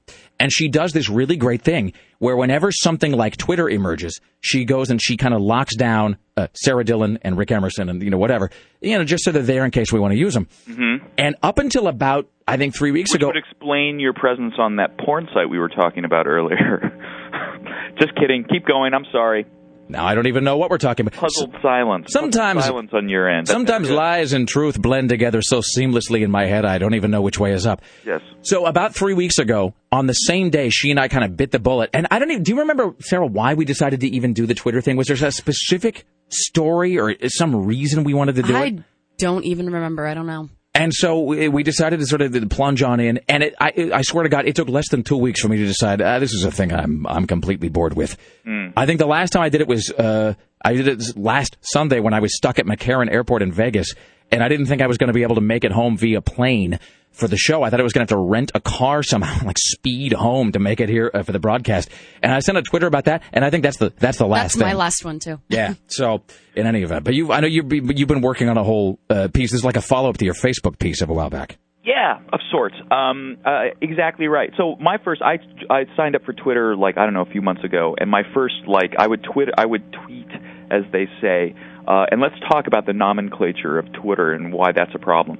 But um, uh, and I would like every ten days or something, and I would send out another thing that said essentially the message for the first dozen or so things I sent out was I hate Twitter. I don't understand like what the point of this is. Um, but lately, as I, I did some research on it this week and spent a little more time on it and and subscribed to more um, people's uh, whatever it is, like tweets or whatever. This is going to be a fantastic article. I can already sense the No, depth really of the cool article. I'll tell you Passion. why. I'll tell you why it's cool. It's conceptually cool because I've written the entire the entire thing is a series of tweet length uh, entries. It's an entire article of statements and paragraphs that are 140 characters or less. Here's the thing, you know, most articles are, are a series of statements or paragraphs. I think. Yes, but a few of them are 140 characters or less. Well, that's a fair point. Do you find uh, the, the word tweet to be embarrassing? Because I have to say, right. I have actually right. never once used that. I will always say I sent a Twitter or sent a, uh, sent an update. But you see, that's part of the problem. I think there's a huge conceptual problem, even though my appreciation for uh, the service or whatever you call it has increased a bit, and my interest in it has increased in the last few days. Um, uh, the one thing that's really, really hard to get by is the fact that that first of all, their whole uh, reasoning for calling it Twitter in the first place just is angrifying because they, they're comparing people to flocks of birds sitting in a tree, you know, twittering at one another like birds, you know, ah, there's worms down there. Ah, like that's that's what they're that's essentially the the thing. And then the idea that like you send out something and theoretically it's important enough for other people to read, and they're calling it and, and it's supposedly called a tweet, and you're supposed to refer to it as a tweet. I saw your tweet on the Supreme Court opening. It's that just doesn't follow for me. And I don't think you should use the phrase "I saw your tweet" and the word "opening" in the same sentence. Saw your tweet. Yeah, I know it's, it's ridiculous. Then you then then you listen to the fellow who's like the face, like one of the creators of the service, uh, Biz. Uh, now I'm forgetting his last name because it's that early in the morning. I'm I'm sorry. I want to say Biz Markie, but that's a, a rapper or something, isn't it? Um, uh, let's anyway. But the fellow Biz, who's who's the co-creator, who goes off around talking about this. One of his riffs is that like, well you know, we're, people ask him like, "Well, what's your business model?" And and he starts jammer, yammering on about the difference between profit and value. And now we're working on the value of the service. And so it seems like you are disproportionately angry uh, about uh, Twitter, Peter Carlin. I'm not angry about it, but I well, here, here's the thing. I'll tell you what is. I mean, the thing itself. I mean, I guess let's take it for granted that these are hardworking young Americans who Yes. are trying to create something, and et cetera, et cetera. So there's no reason to hate them, even even if what they've come up with isn't necessarily useful or as useful as they say. But what is angrifying is like you turn on CNN and they have like essentially commanded, it seems, all of their on-air talent to talk about Twitter eh, constantly as though it were like this new crucial thing that everyone needs You know. to know about. And so I saw one woman on on um, interviewing one of Obama's top finance guys, like literally on the lawn behind the White House, steps away from his office, and you know, and and his role in in undoing the the economic collapse. And as they get to the end of the interview, she blurts out, "Do you Twitter?" and I'm thinking, I hope not. You know, I have to say that the it would uh, it would be very unpleasant to work for some sort of a broadcasting corporation that demanded that everybody start twittering because it was the hot new way to reach uh, desirable demographics. I can't imagine what it would be like to work for some sort of an entity that commanded you at every moment with uh, seemingly endless piles of memoranda that you are to monetize this exciting new ancillary revenue stream so that we can augment our existing business model. Working at a place like that would just be an exercise in frustration. What? The other thing they talk about in showbiz, I learned this in the TV industry, is that they will say with a straight face and, and as though it were a good thing, we're trying to figure out how to exploit this. we need to exploit Twitter. Uh, what we're trying to do is to uh, enslave and then abuse uh, this technology. So, uh, Audiences love children, so we want to figure out a way to exploit children. I mean, they literally will say things like that. excellent. Peter Carlin uh, from the Oregonian. Uh, when is the piece on Twitter coming out, sir? Tomorrow. All right, my friend. As always, a joy. Uh, and uh, by joy, I mean a thing. All right. I just failed there at the end. All right. Thank you, Peter. Have a good weekend, Peter. Thank you. You too. there you go. That's Peter Carlin, crossdresser. It is the Rick Emerson Show. It's Rock 101, KUFO. The Rick Emerson Show continues next. He's the Uncle Buck of CBS Radio. This is Rock 101, KUFO.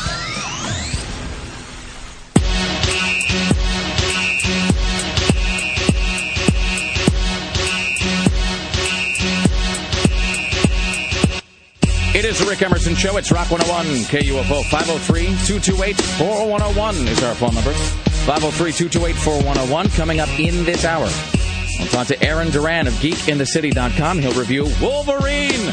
All right, that's the last time I'm doing that. I got to stop there.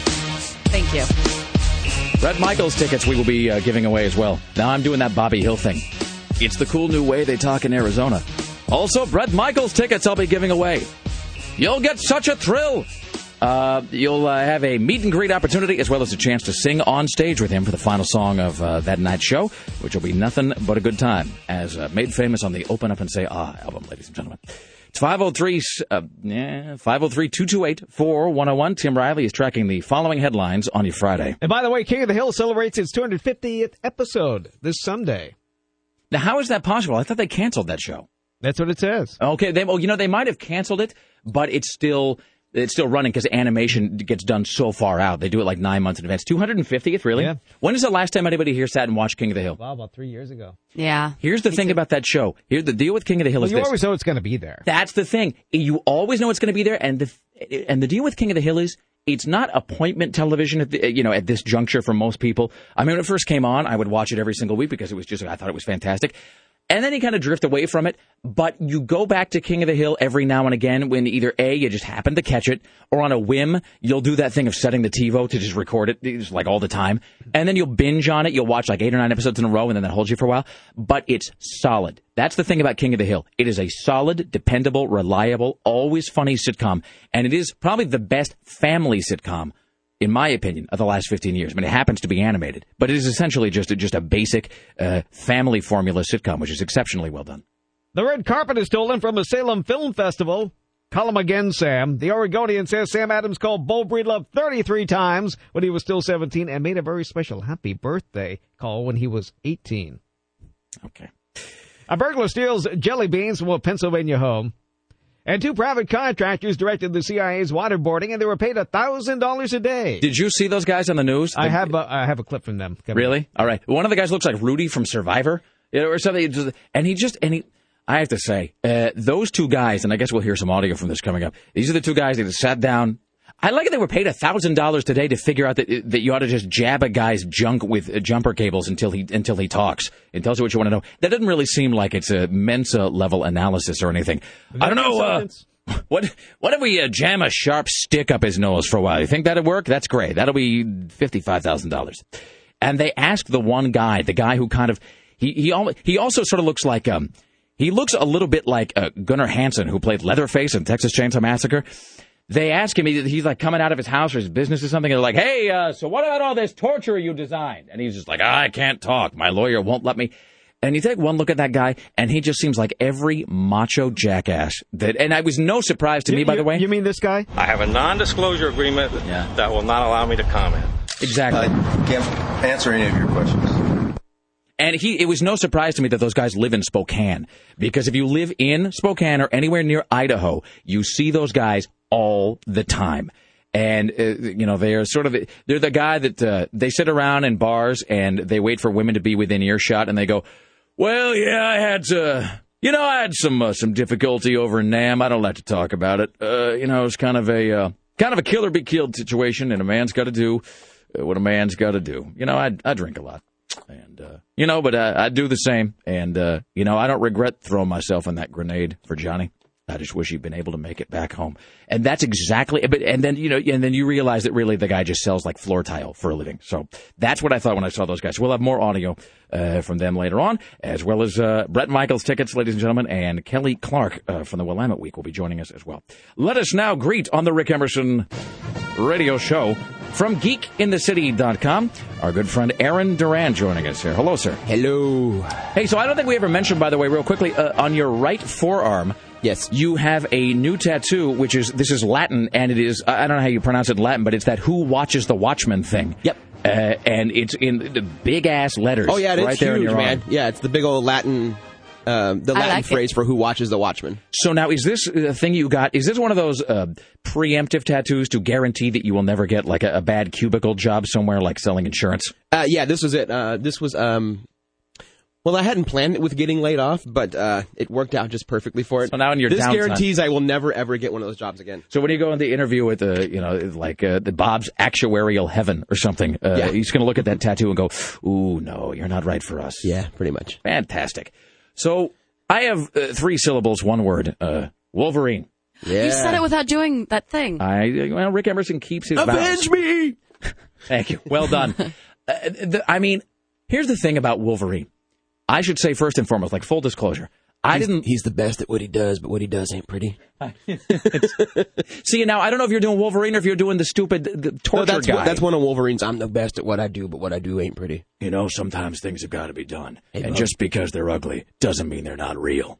I don't even know if that's a real. I'm just making that up on Sounds the fly. Sounds good to me. Like you want to write Wolverine too? It seems like probably uh, it seems like a, an autistic five year old could write Wolverine too. Schnicked.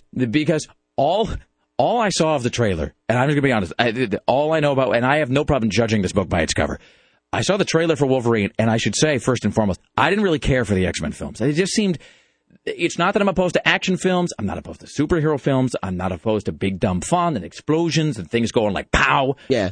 But they were just loud and noisy and impersonal and seemed very much like they were made by somebody who just had no like vested interest in the movie at all. I mean, it felt kind of like when I was watching Transformers. You know, it was somebody who didn't really have any uh, like depth or knowledge of like how to tell a story, and so they would just occasionally. You got the feeling there was some sort of a CGI shot clock, and about every six minutes, something huge would come on the screen and go blah, and then, beams, and then and then they would have to attack it, and then it would blow up. Yeah. I want to like Hugh Jackman because he seems like a good guy. I like him. He's Yeah. charismatic. He can Yeah. act occasionally, but the movie Wolverine seems terrible. Is it in fact terrible? Absolutely. Fantastic. It is as terrible as Fox was worried that it would be. And you remember about a month ago that leaked Wolverine, the on, Yeah. you know, the film got leaked, and Fox was just, which I still believe was an inside job.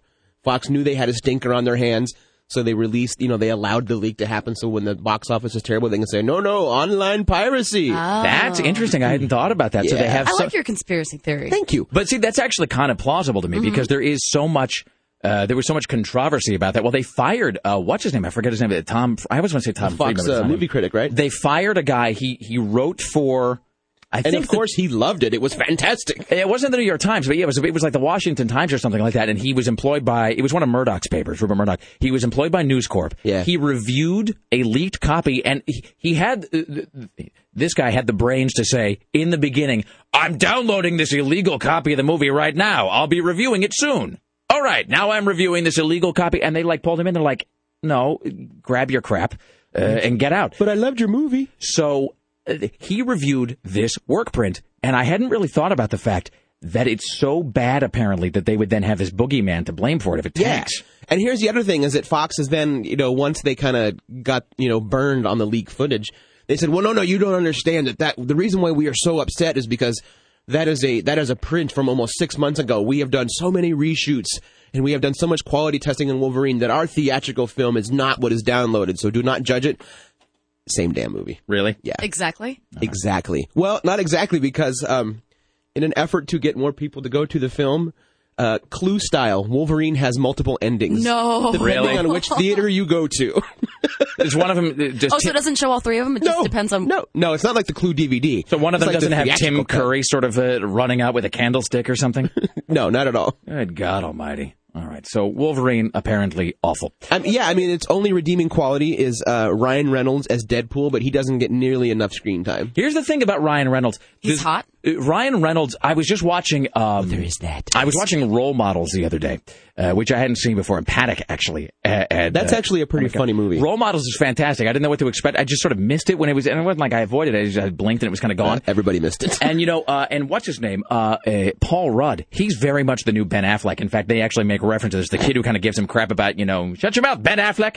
Um, so he- is kind of a Ben Affleck. Ryan Reynolds seems to me uh, like a more of a. Uh, he's a somewhat more scrubbed and polished. Jason Lee. He has very much of a Jason Uh, Lee vibe going on. So I'll kind of watch anything that guy is in just because I because I find it to be hilarious. Now So I'm just imagining Paul Rudd in uh, Phantoms 2. it would also be the bomb, yo. Yeah. All right, straight ahead we will have sound from Uh, click on Wolverine. this terrible movie. All right, you'll hear yes, you'll hear the ugly firsthand. So we'll have uh, some audio from Wolverine, and we'll find out what else is happening at geekinthecity.com when we return. Plus, Bret Michaels tickets this hour and Tim Riley at the news desk. This is the Rick Emerson Show. It's Rock 101 KUFO. The Rick Emerson Show returns. What a catastrophe. This is Rock 101 KUFO.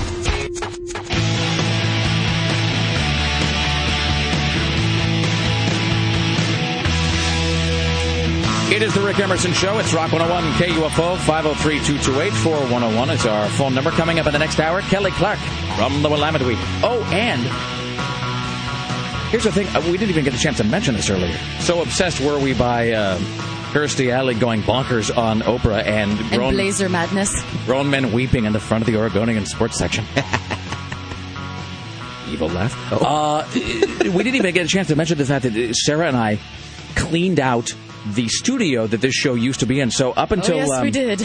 up until a couple weeks ago, this show, our show, was broadcasting from a studio that was down the hall, in a studio where we've been for a couple of years. We used to do a, a midday show on our sister station on, on 970 AM, and so we had remained in that studio up until last week, and then we kind of moved into here. So we decided, well, you know, the, the studio is going to be made into a production room or whatever, so we're going to go through and we're going to kind of clean out all of our stuff. So it's three years worth of of just things and Crap. yeah, and tchotchkes and gewgaws and what and bric-a-brac and knickknacks that had just piled up everywhere in the studio. Three years of a dude's basement. Exactly. I mean, it was like a Spencer's Gifts exploded all over the inside of Oh, the it recording totally was. studio. That's exactly what and it you couldn't see him there like three feet from the floor because it's so dark. And because it was like, yeah, I always said it was like the Charlie Rose set, where there was this pool of light in the middle on the countertop, and then everything else was just a sea of blackness. So it took us about two hours probably to get everything cleaned out, and we were just covered in just funk and filth and just radio station ick. And there ain't no grime like radio station grime. Um, but so we found. I mean, I can't even really talk about it here, so it's almost unfair to bring it up. But we found the most fascinating thing lurking uh, in the corner of the studio. So I apologize uh, for that shameless tease, but we'll talk yes. about that here in a bit. Yes, yes, yes. We are joined by Aaron Duran from geekinthecity.com. So we were talking about Wolverine, which is apparently awful. It is terrible. Do not go see it. Is it bad enough to be enjoyable? No. is it is it beer theater? Funny? Um, yeah, maybe go see it with a bunch of friends at the beer theater, just just and just to see the unintentional homoeroticism of uh, Liev Schreiber, uh, just you know, constantly obsessed over Hugh Jackman.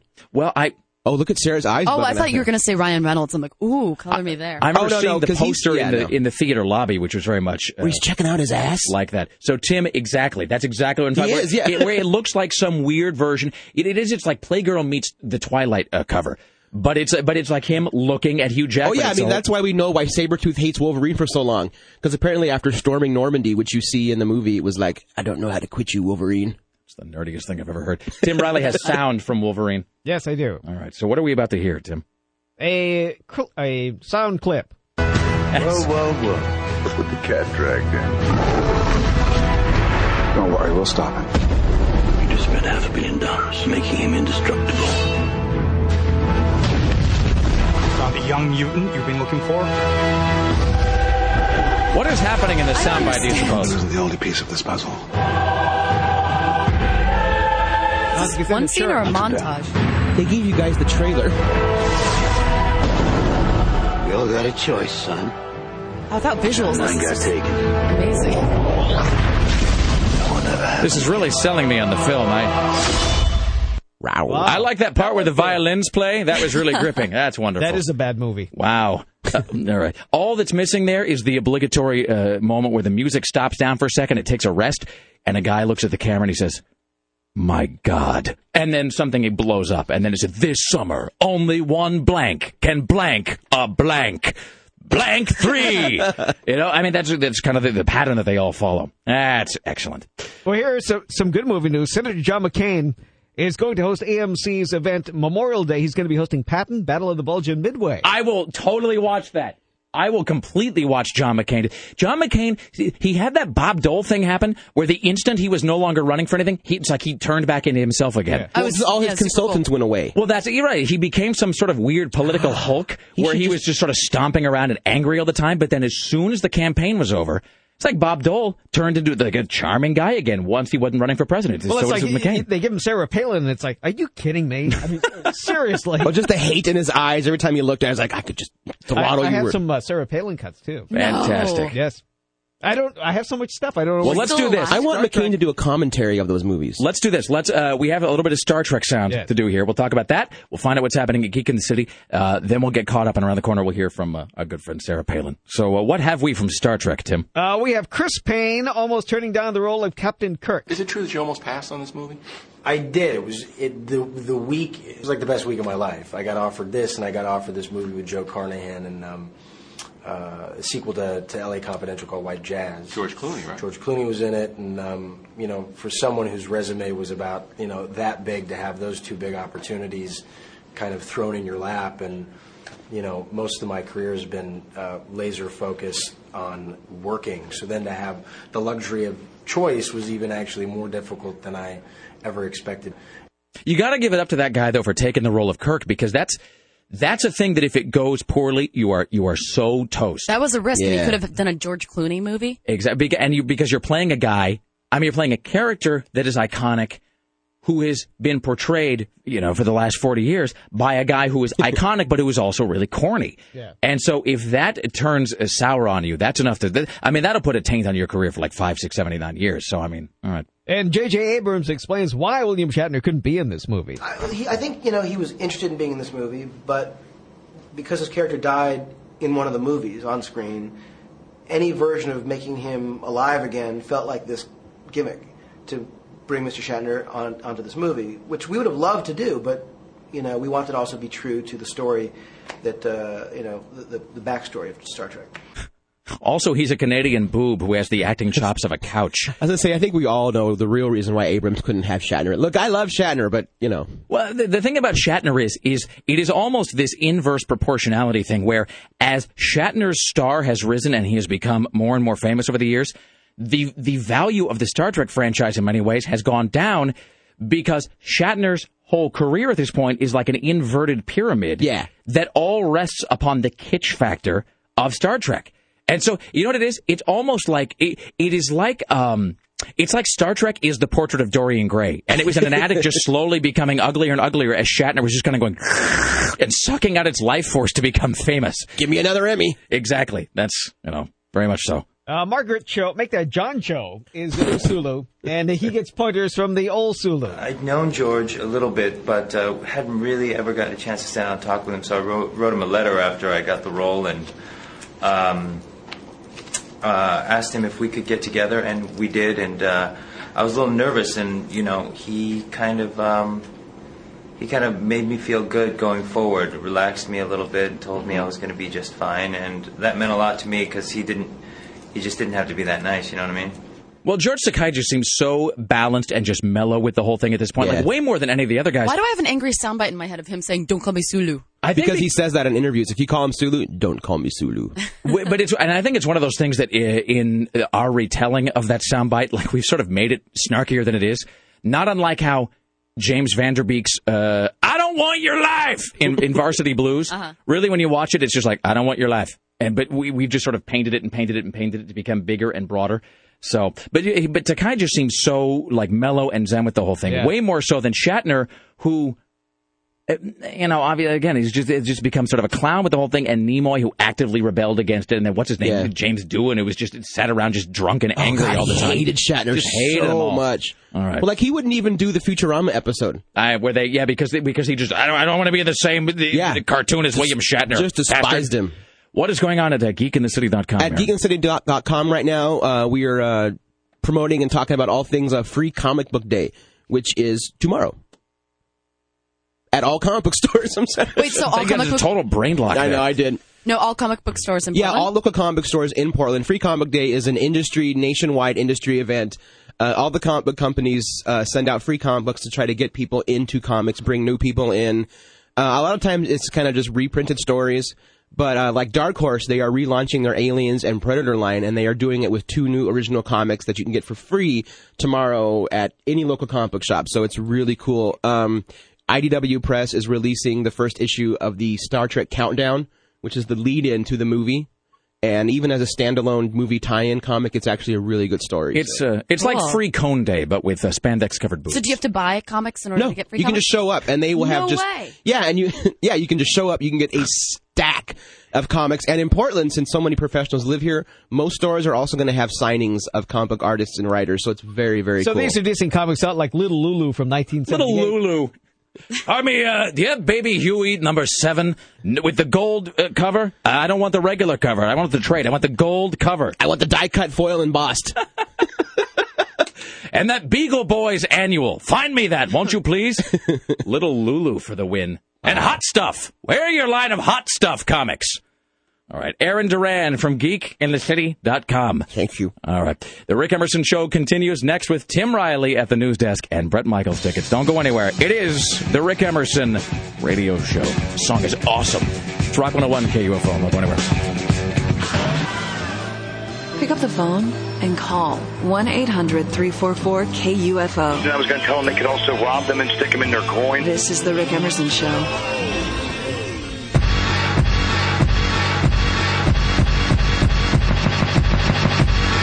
It is the Rick Emerson Show. It's Rock 101 KUFO. It's Friday. That means tonight is Lebowski night. So that is tonight, ladies and gentlemen. It happens at the Baghdad, but it doesn't start at the Baghdad. You must march in the March of the Lebowskis tonight to get into Cort and the Fat Boys Midnight Movie, which is the Big Lebowski happening tonight at the Baghdad Theater. You can find out details at KUFO.com. You're listening to Cort and Fat Boy this afternoon, 3 p.m. to 7 p.m. Must march. And this is here's the great thing about it. If you look at the dry erase board in the studio, which is where we sort of keep details of various things written down so we kind of know what we're talking about, it actually just says, must march, wear bathrobe. So, uh, Og see film on screen, magical flickering box, allow see dead relatives.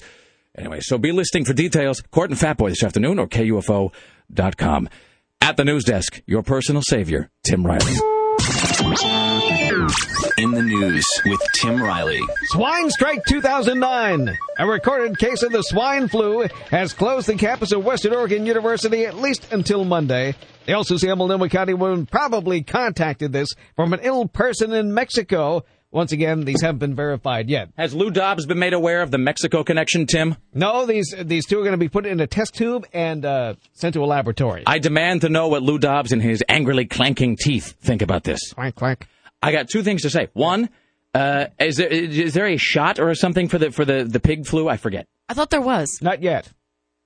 Wait a There's minute. no treatment, so they can test for it, but they can't treat it. what were they telling you to get in 1976? That PSA we played. I know. Why don't they bring back that old flu serum? They don't, I guess they don't have any left. They've used it all. Anyway, I was just going to say this: if if there was some sort of a vaccine or uh, an inoculation that one could get uh, for, for the swine flu, I guess you could say. Uh, No, there, there are two kinds of serums that can be used. What is, what is, what is a serum? The, a serum always sounds like that thing that uh, that Peter Parker uh, is you know is working on or something when the spider bites him. Anyway, but but it, like if if you were supposed to eat, like if you were going to go get a, a shot to prevent the swine flu, Yeah, they got two different kinds. then you would call it it's a it's a pig and a poke. I like that. A pig and a poke. Yes. A pig and a poke. Oh, we heard you. Fine, whatever. Yes. And has the media arrived at any commonly agreed upon name uh, for this whole crisis? I'm calling it Su- Swine Strike 2009. Swine- Everybody can steal that from me. Swine strike. Excellent. Okay. Here's Tim Riley at the news desk. Hey, now you're going to be able to watch Disney movies and ABC shows on the Hulu. That includes Grey's Anatomy, Lost, The Wizards of Waverly Place. So that's starting very, very soon. Yay! So watch them all on the Hulu if you can't watch them on the regular TV. I'm unclear about whether Hulu is a CBS property or not. Because I had heard it was owned by NBC. But whenever I go to Hulu, a lot of the shows that I watch will redirect me to CBS.com. That's my thing. So I'm unclear as to who. It might be a, like a sampling place because a lot of times they don't Yeah. show the entire shows. well, and Hulu, I think, it's just a host site for a lot of other different sites because sometimes it'll shoot you onto another place that has It's a the episode. Yeah. All right, excellent. Here's Tim Riley. On a vote of 31 to 2, the Connecticut State Senate has passed a bill that would ban the transfer of machine guns to anyone under the age of 16. In, in Why, other, you ask? In other news, it was legal to give a machine gun to like a like a nine year old. Actually, it was an eight year old really who shot himself in the head oh. a- at a machine gun flea market. So, no more of that. a machine gun flea market. Yes. Hey, Baba Joe, get in the trunk. We want to go to the machine gun flea market. Good God Almighty, and get some pemmican. Here's Tim Riley. A Miss California, Carrie Prejean joins an organization to protect marriage. I'm just here to protect marriage, and um, the National Organization for Marriage basically just respects, you know, marriages and people who support it, and that's what I'm here to do today: is protect traditional marriage. Who is this? Miss, Miss California. California. Oh, by the way, Miss California uh, says they paid for her boob implants. Um, it was something that we all spoke about together, and she she wanted it, and and we we supported that decision. Did you guys pay for it? Yes, we did. How did that go down? Who brought up breast augmentation? You know, I can't even remember uh, off the top of my head. You know, we're always talking about breasts, and, and so, so it's never. Um, I really, honestly, I don't remember. What's happening but breast here? implants in pageants today is not a rarity. it's definitely not uh, taboo. It's very, it's very common. I don't, I don't personally have them, but, but you know, they are. So. Wait a minute, hold on. So is that Miss California right there? No, that is uh, Shanna Moakler, a spokesman for the Miss California organization. Shanna Moakler's Travis Travis Barker's ex-wife, soon to be new wife again. Mm-hmm. And so she is saying that somebody paid for Miss California's breast implants. Right, the Miss California organization paid for them. That's interesting, really? Well, it's a California woman. You got to have the breast trans. I I mean, you'd be thrown out of state. Oh no, I mean I understand it's a requirement for living there. Don't get me wrong. I but I it- And the blonde hair. It's odd that the organization themselves, like in other words, if she was going to be competing mm-hmm. for the Miss California thing, uh, doesn't it seem like it'd be easier to just find somebody who already had breast implants as opposed to pay? Wait, was she? I, I mean, it's as common as giving them a corsage, really. it's like a boutonniere. It's like That- this would be a boutonniere. Come on, a boob. Can we get a little? Uh, can we get a little uh, wacky morning sound effect there? Oh, I'm sure we A could. boutonniere. All right, that's what you get when you uh, when you visit the Playboy Casino. You go give a shot boutonniere. Here's Tim Riley. Your choice, Sarah Palin or waterboarding? Oh, Wait a minute. Is what, what do you mean? Is that like what they what told? about a little bit of both? Oh, I thought you meant that's what they told terrorists. No, I'm going to give you two choices. Like, Which you can either would get waterboarding or we can have Sarah Palin come speak with you. I'd kind of like to hear Sarah Palin because you know she's shrill and like bitching about something. I say Sarah Palin. Yes. So she's on this program called American Chopper, and uh, she's talking about life in Alaska. They went up there, and she's talking about snowmobiling. Except she called it snow machining. She was corrected to call it a snowmobile, and she just kept on calling it a snow machine. So you snowmobile? Oh yeah, Yeah. snow machine. Yes, What kind of uh, snowmobile do you drive? we've got an Arctic Cat. We've got a couple of different kinds, different uh, race machines. I, I Oh, do you really? I inherit whatever Todd rejects from the year prior. That's Your husband's a real, real big enthusiast in, in uh, snowmobile. yeah, he loves it. Yeah, we love those motorsports. You know, it oh does God, seem I'm so glad she's not our we're vice president. in an awkward sort of position. I mean, she's here. the best they can get at the moment. I mean, but but doesn't it seem like a sort of it's a weird in between time for her because it is it's long enough after. I mean, look, as soon as the election was done, regardless of kind of what what side you were on.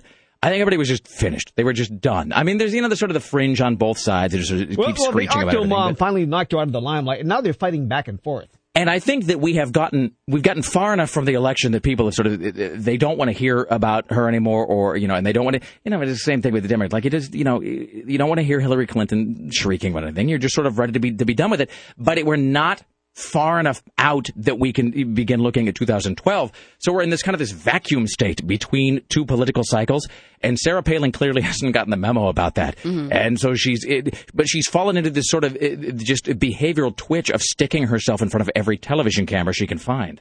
So here she is suggesting uh, riding a motorcycle to a fishing hole. Come up in the summertime and let's go fishing. That's And ride. another good thing. And ride. Okay, we'll ride the bike to the fishing hole. Okay. We'll do that. I don't want to hear about Sarah Palin's fishing hole. I mean, if it's all the same to you, it's a thing that I'd rather pass on. Here's Tim Riley at the news desk. So the CIA paid $1,000 a day to two specialists on waterboarding. The secret is out now, as they all are.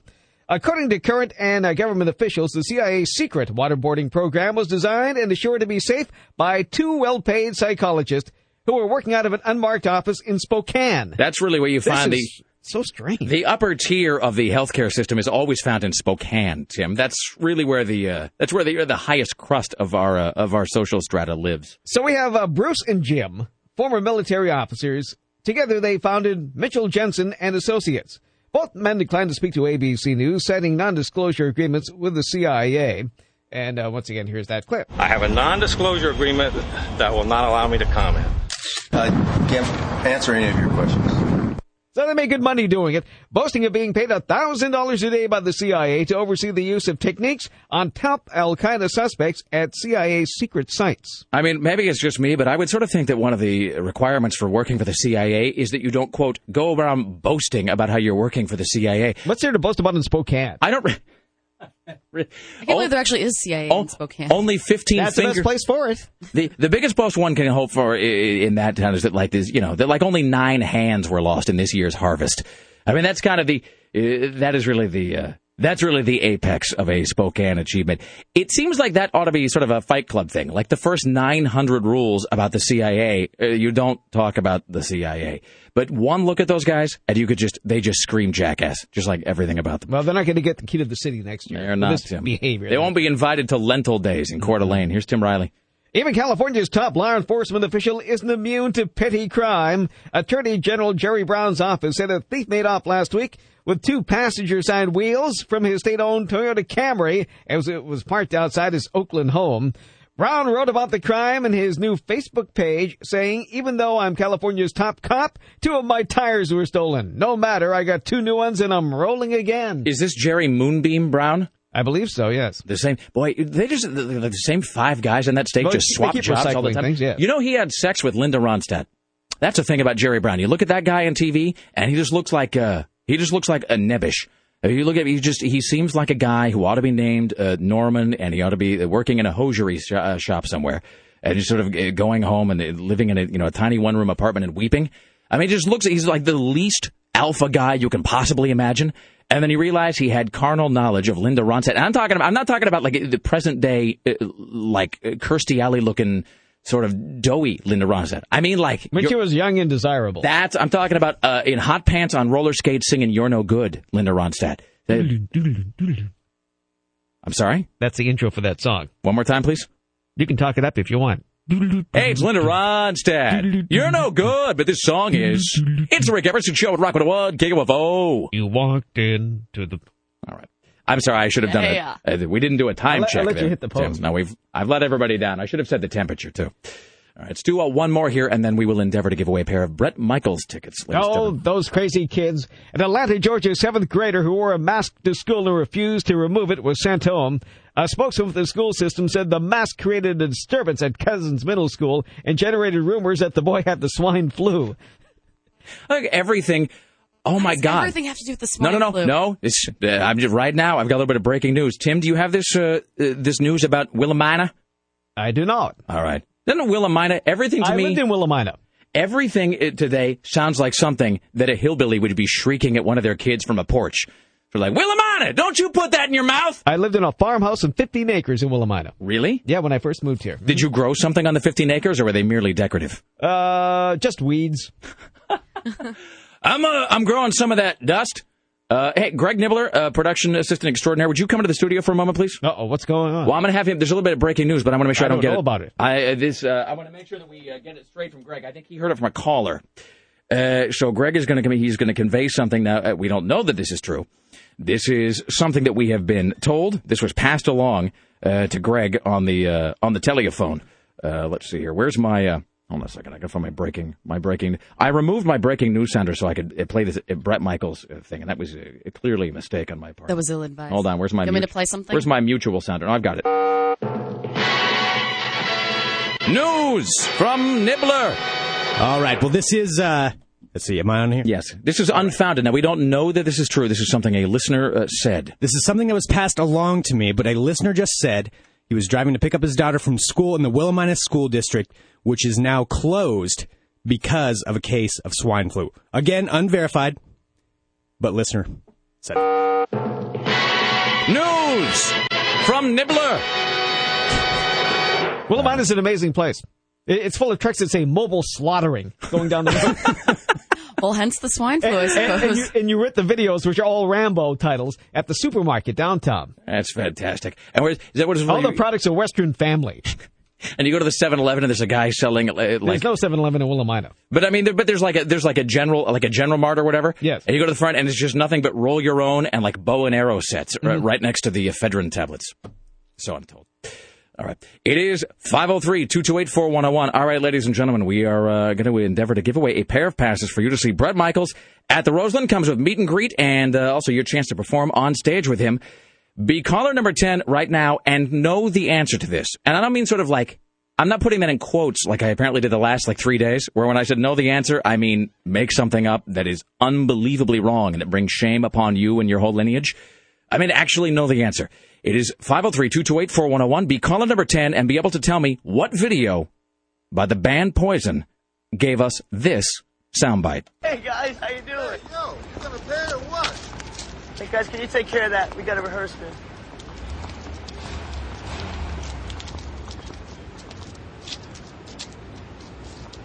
Well, are we gonna dance or are we gonna play? Ladies and gentlemen, once again, what Poison video gave us this sound? Well, are we gonna dance or are we gonna play? Caller 10 at 503-228-4101. That is straight ahead, as well as Kelly Clark from the Willamette Week. Tim Riley with more news. It's the Rick Emerson Show on Rock 101 KUFO. The Rick Emerson Show returns. Oh, yeah. No, she's, uh, no, yeah, no. Daddy, daddy likes her. Ew. This is Rock 101 KUFO. It is the Rick Emerson Radio Show. It's 503-228-4101. In just a moment, we'll go to the phones and see who wins the Bret Michaels tickets, or not, as the case may be. Here's the best thing about uh, when I give those Bret Michaels tickets away, or not, as the case may be. When it's not, the next 15 people who call all know the answer. All the time. Every one of them. Right. Ladies and gentlemen, without further ado, we go uh, to Tim Riley with breaking news right here on the Rick Emerson Show. Breaking news. I am confirming that all Willamina schools are closed due to the swine flu scare. Once again, I have just called the Willamina School District office and they confirm all Willamina schools are closed due to the fly, the swine flu scare. So that's Willamina, their entire school district. All kids stay home now. That isn't very far from Monmouth. And, uh, there was a closure there too at Western Oregon University until Monday for another fly. Uh, and then we have 13 flu cases being suspected in Washington state at the same time. And there was also another suspected case in Multnomah County. So once again, all Willamina schools are closed. And that's all we know at the moment. All right, and so Willamina uh, is is where it's a picturesque community situated between Sheridan and Spirit Mountain Casino. It's a charming little hamlet. It is. All right. It is I on, live there myself. It is on the way to Spirit Mountain Casino. Mm-hmm. All right. Okay. So that's so if you're going to be if if you're going on Highway 18, you take the Sheridan Willamina business route if you want to go there. And this is you take the uh, you take you take the businessman's uh, economy uh, Yes. uh, path. All right. So there you go. So if you were headed that way, I don't know. I mean, hold your breath or something, or clo- duct tape all the vents in your car shut. Or just, you know, don't gamble for a weekend. you know, or maybe just uh, you know, maybe uh, don't be uh, don't be a weakling about it. Mm-hmm. Could do that as well. All right. So uh, all Willamina schools are now uh, are now closed. So if you are in that part of the state, then uh, you are. Uh, you are not. Uh, you, you are not uh, going to school. So, and that is also in Monmouth, where they closed what? Monmouth uh, Western Oregon University was closed. All right. So uh, more Till de- Monday. More details on that as it unfolds. It's 503-228-4101. 503-228-4101. Uh, ladies and gentlemen, let's, uh, without further ado, we will do this. Go to the phones here. All right. Hello, you are on the Rick Emerson radio show endeavoring to win a pair of tickets to see Bret Michaels. Sir, madam, as the case may be, can you tell us from what video this soundbite is derived? Are we gonna dance or are we gonna play? Oh, God. Let me just wait 40 seconds for the. Hello, hi? I'm here. Turn your radio up as loud as it will go, please. I won't do that. All Turn right, it thanks so much. All right. Uh, sir, can you identify the poison video from which this soundbite is drawn? Well, are we gonna dance or are we gonna play? Can you identify that soundbite, sir? Okay, is it from Poison Arrow? No. No, it is not. But thank you so much. I appreciate it. Nope, I failed. All right, thank you. All right, uh, let's see. You can hear that again in 40 seconds on the radio that you left turned up in the background. Thanks so much for playing. Hi, you're on the Rick Emerson Show. Who might you be, sir or madam, as the case may be? Julie. Hello, Julie. How are you today? I'm fabulous. Julie, are you in fact fabulous, or would you say you are more splendid? Oh, I'm splendid, wonderful. It's Friday and I don't care. And uh, I really love the show. I got to tell you, I I'm really glad that you guys are on. The snarky cynicism is great. Well, we uh, we try to power through the day with the aid of all American hate, Julie. So, it. all right, well, we're it. glad it is resonating within you. Uh, all right, can you identify the poison video that gave us that soundbite, Julie? Um, I'm going to try. I knew, of course, I knew the other answers, In this one, I'm like, I'm thinking it's nothing but a good time. Ah! This is I, I, don't- this is like from hell's heart. You stab at me with this. Oh, I'm Ju- gonna die. I'm Uh, the first girl that I've heard. All right, Julie, uh, we appreciate you attempting uh, to uh, answer this correctly. I am forced to inform you that you uh, have in fact failed in that endeavor. But you know, but you know what? You you have point for style, and you buttered us up with a compliment. So you will always have a warm place in our heart, Julie. Thanks so much. Thank you. All right, one more try here. Hi, you're on the Rick Emerson Show, sir, madam, as the case may be. Can you identify the poison video that gave us this soundbite? Are we gonna dance or Are we going to play? Can you identify that, sir or madam? I believe I can. What is that, my friend? Was that Unskinny Bop? Congratulations for the love of holy God. You've won a pair of passes to see Bret Michaels, ladies and gentlemen. You will also have a meet and greet and your chance to perform on stage with Bret Michaels himself for Nothing But a Good Time, which is the final song of the night. Congratulations, sir. Excellent. Thank All right, you. thank you. Put you on hold there, and Greg Nibbler will uh, get all your info. All right. It is the Rick Emerson Show. It's 503 228 4101. And that really is not so much a victory for uh, that guy and for us. It is also a victory for Greg Nibbler, who now doesn't have to screen out the dozens of angry callers who were furious that they did not get on the phones even though they knew the answer. So, all right. Let's welcome now to the Rick Emerson Show from the Willamette Week, arts and culture editor, Kelly Clark. Hello, Hey how are you today? Nice to be back. I'm swine flu free at least this morning. Well, you know, and Minnesota we'll is buffering for you, but it's not so much playing. Oh, you know what? As long as I'm in there somewhere.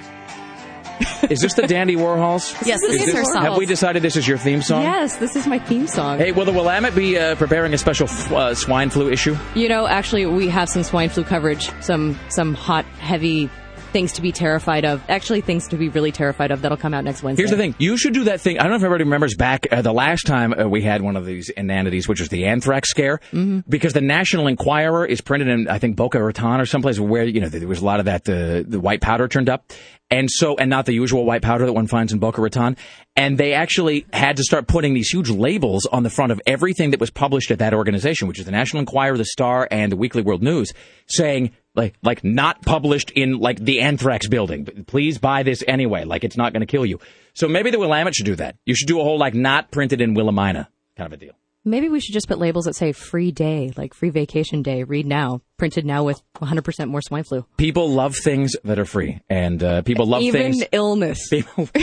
well, I mean, look, uh, they weren't charging me for it, and I figure if I don't want the swine flu, maybe I Everybody's can. got it. I can It's re the new big thing. to somebody. So fantastic. uh, well, before we talk about it, Sarah and I've got to get to this business of cleaning out the studio yesterday. Yes, yes, yes, Because- yes. We've got to talk about that. because while everybody's sort of here, Sarah Dillon is here, Tim Riley at the news desk, Kelly Clark from the Willamette, and uh, I, your humble narrator, uh, Rick Emerson, here as well. So while we're all in the room, I'm going to bring out this thing in a moment that Sarah and I found in a dark corner of the studio.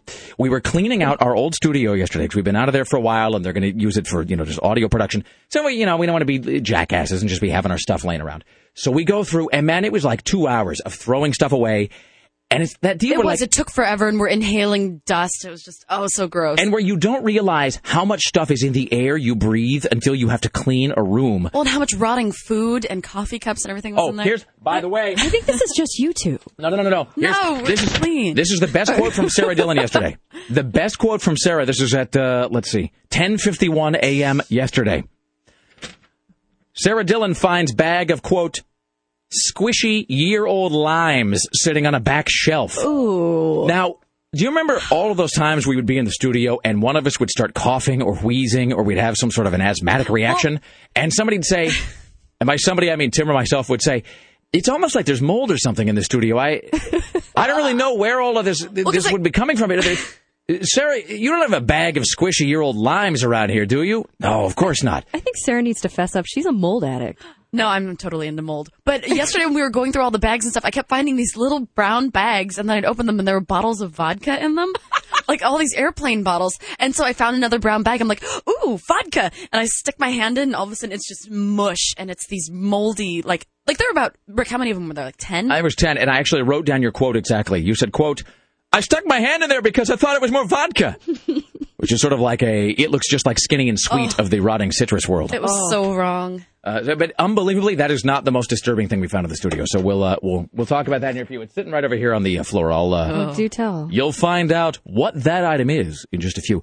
Before we do anything else, uh, Kelly Clark from the Willamette Week, you guys are following a story, I think it's in the new issue, that we were talking about earlier this week, which is this insanity uh, at the uh, Portland airport where the TSA guys were just like rifling through everybody's uh, the bags and just like selling all their stuff on eBay. Yeah, this is amazing. The cops busted a group of baggage handlers who were just pilfering things from the bags. And the best thing for me, at least, and this is all in the story, what they stole. So a Wii, Louis Vuitton handbags, the Office DVDs, and Enchanted Orchid body lotion.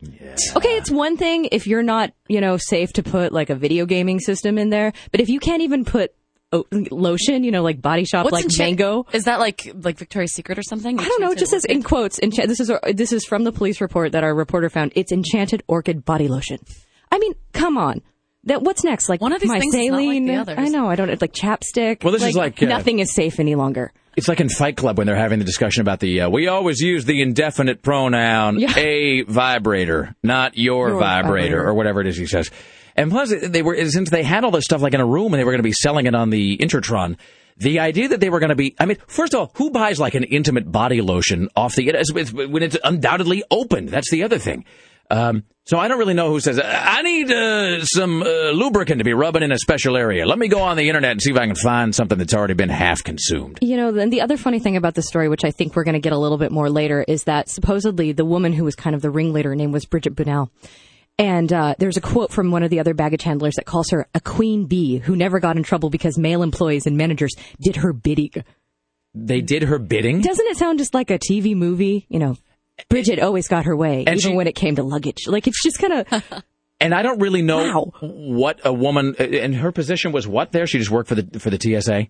Eh, Yeah, no, she worked for Northwest Airlines. She was kind of uh, one of the baggage handlers, and Well, she was the always- manager of one of the of the other baggage handlers. And she was kind of turning a blind eye to them stealing, and then she would get a portion of whatever they stole. As long as Bridget gets to wet her beak. exactly. As long as Bridget gets her lotion, everyone stays happy. Well, and I think I speak for everybody when I say that you must be an attractive woman to work as a baggage handler. So, Do they have and any pictures of Bridget? Do you have any? Yes, we have one in the newspaper, and of her cohort. Uh, she actually, so one guy got arrested, and I don't remember his name, but um, he got arrested because Bridget turned him in. by the way, And I she should- turned him in because she wasn't getting her share. I just no no no because no no no you be good to Mama. Mama be good to you. Mama be good to you. Uh, but here's the other thing. The final thought on this. I don't know what Bridget looks like, and I'm, this is uh, the You wanna see Bridget. No, I don't. Here's why. here's why. Because this Bridget woman who worked at, uh, at worked at one of the airlines at Portland International Airport. Uh, you know, they got busted for selling all this stuff belonging to passengers. In my head, when they describe her as being a queen bee that sort of had everybody under her thumb, I'm picturing her being that um, corporate accounts payable. Nina speaking. Just a moment. That woman. She from- goes to the cut and curl. exactly. And then and then she and Blanche go down to jaw with the girls at the Hot Tips Nail Salon. You know what? You're not that far off. Oh wow! Oh, can I see? I'll take bloated like. Tonya Harding for a thousand. Ooh, there she is. Oh, she's sexy. Also, like Tonya Harding. I'm really impressed with our artist rendering of her right next to it. We have this like little cartoon of them in action. That woman needs all the lotioning uh, that she can possibly. also a hood. All right. It's 503-228-4101. Straight ahead, breaking news from Tim Riley about swine flu and children. America's greatest natural resource. It's Swine Strike 2009. Well, it's more from Kelly Clark from the Willamette Week. Ladies and gentlemen, it is the Rick Emerson Show. These are the Beastie Boys. It's Rock 101 KUFO. Broadcasting from the greatest city on earth. Our phone lines are open. Caller 10 gets my seed. The Rick Emerson Show returns. It is the Rick Emerson Show. It's Rock 101 KUFO. Thank you for joining us today. Coming up in just a moment, we'll answer the question What did we find in a dark corner of our former studio? Let's we'll uh, wrap things up with Kelly Clark from the Willamette Week. Ladies and gentlemen, with breaking news, it is Tim Riley at the news desk. Confirmed, all Willamette School District schools are closed today due to the swine flu scare. Once again, all Willamette School District schools, I just confirmed that. I called the district myself. Also, Western Oregon University is closed. A probable case of the Heine virus. well, this is spelled, this virus is spelled H1 H1N1, which visually looks like Heine. H1N1. The Heine virus? Yes. H1N1? Yes. That's what this virus is called. H1N1. Hmm, Heine virus is something that Paul Lynde gets. Mm-hmm. All right. Well, there you go. The Heine virus. The ladies and Heine gentlemen. virus. All right. Also, call him again, Sam. The Oregonian claims Sam Adams called Bo Breedlove 33 times when he was still 17. They made a very special call to him on his birthday. There are also more whispers that there may have been more City Hall restroom activities than originally thought. Are there whispers, Tim? yes, there I are. hear them Will those whispers and become? louder whispers. Will those whispers uh, gain From a a whisper full to a scream. a full voice before the end of this Whisper uh, to a show? scream, the Bo Breedlove The Bo story. Breedlove story. All right, so that is just I can't believe. You know, here we're going to talk Believe. about we're going to talk about can believe. that here in just a few months. So I, that actually will give me time to find the appropriate music. Also, bed. the Rockettes eliminated the Blazers last night. Or, I'm sorry, the Rockets. The Rock Cats. That's so much better. Um, and, and so this was a thing that uh, Sarah, you were well, you went to see the Timbers game, but then where were you, did when did the Blazers game I end saw the Blazers game- relative to the Timbers? Game? So I went to the Matador. Um, you know, start off with a couple The drinks at the Matador. Matador. The Matador.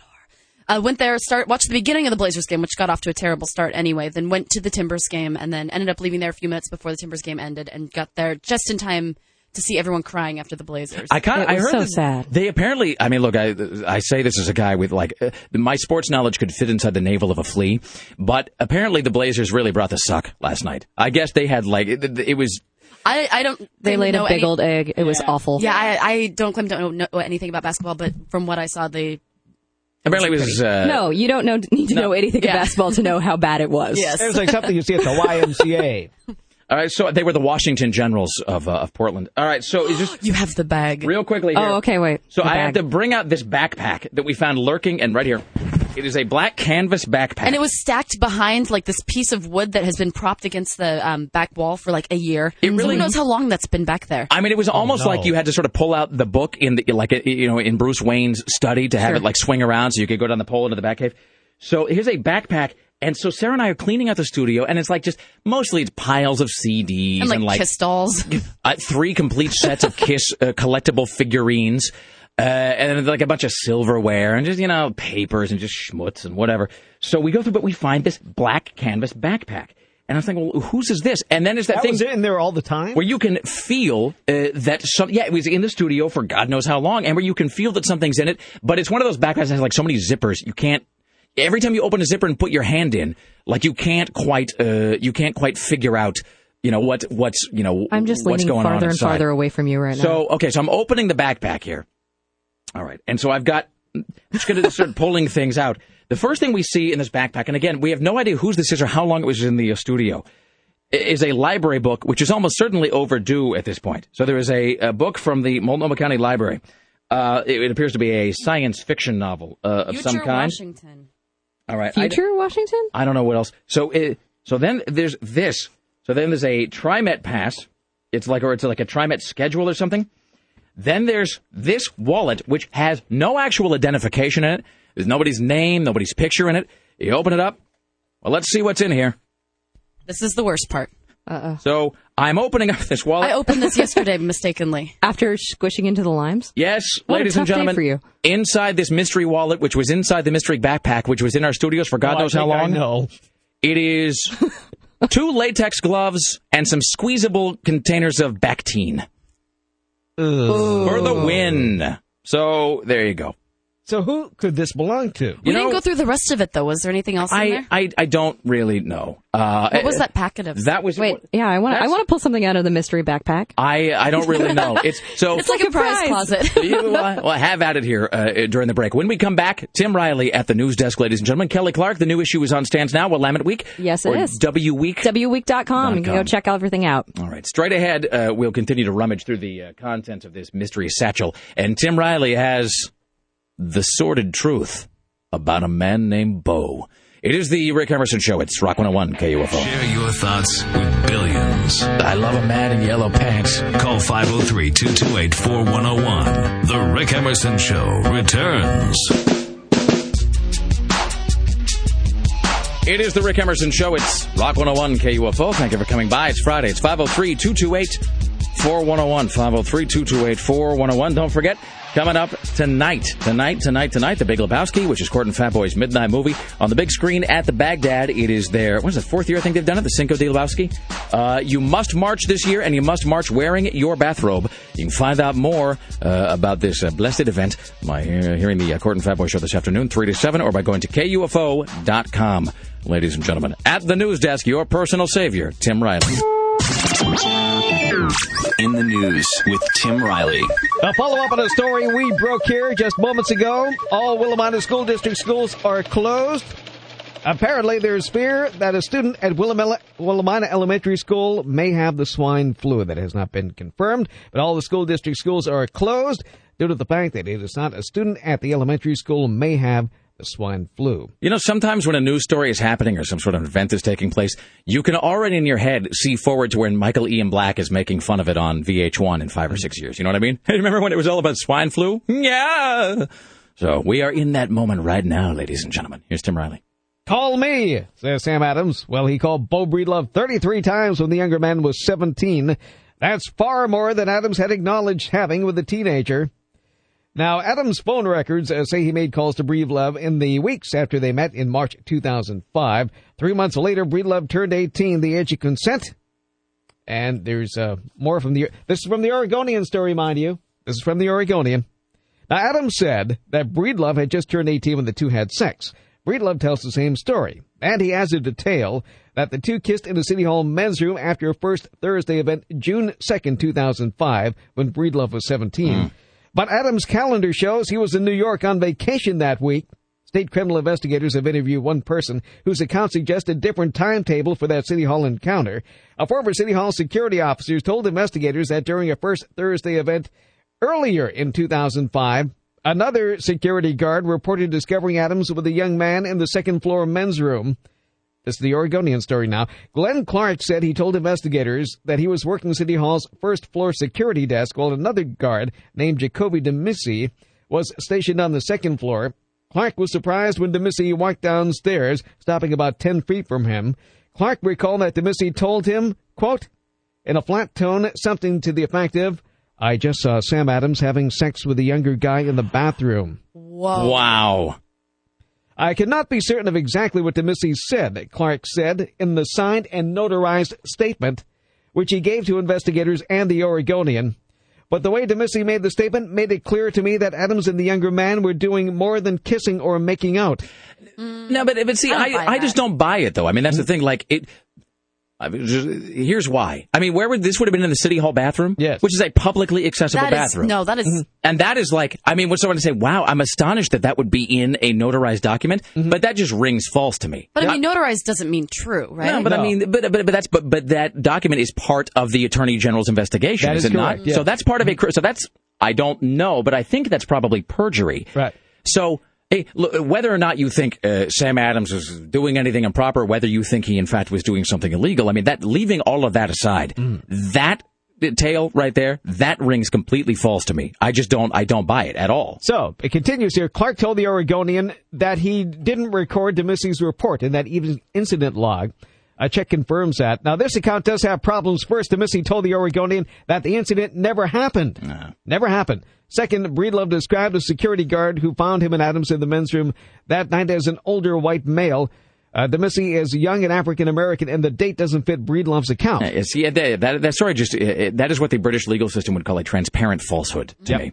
Um, it is worth noting when we had Bo Breedlove on this very fine radio program uh, just a couple of weeks back, I asked him, and you know he didn't he didn't answer. He got very uncomfortable, and he didn't. I, I don't have the audio, uh, uh, unfortunately, but uh, he got very uncomfortable. He didn't want to answer this question, but I asked him because there's, I think, by everybody's acknowledgement, Bo Breedlove and Sam Adams. I think they've. I think Breedlove anyway has said it. Adams hadn't denied it. That means true. So I suppose that's. I suppose that's. we have to say that. I don't know that it's true, and I don't know that it's been proven. But Bo Breedlove has said that they kissed in the men's bathroom, and I asked him when he was on the show. I said, "Do you think kissing is a sexual act?"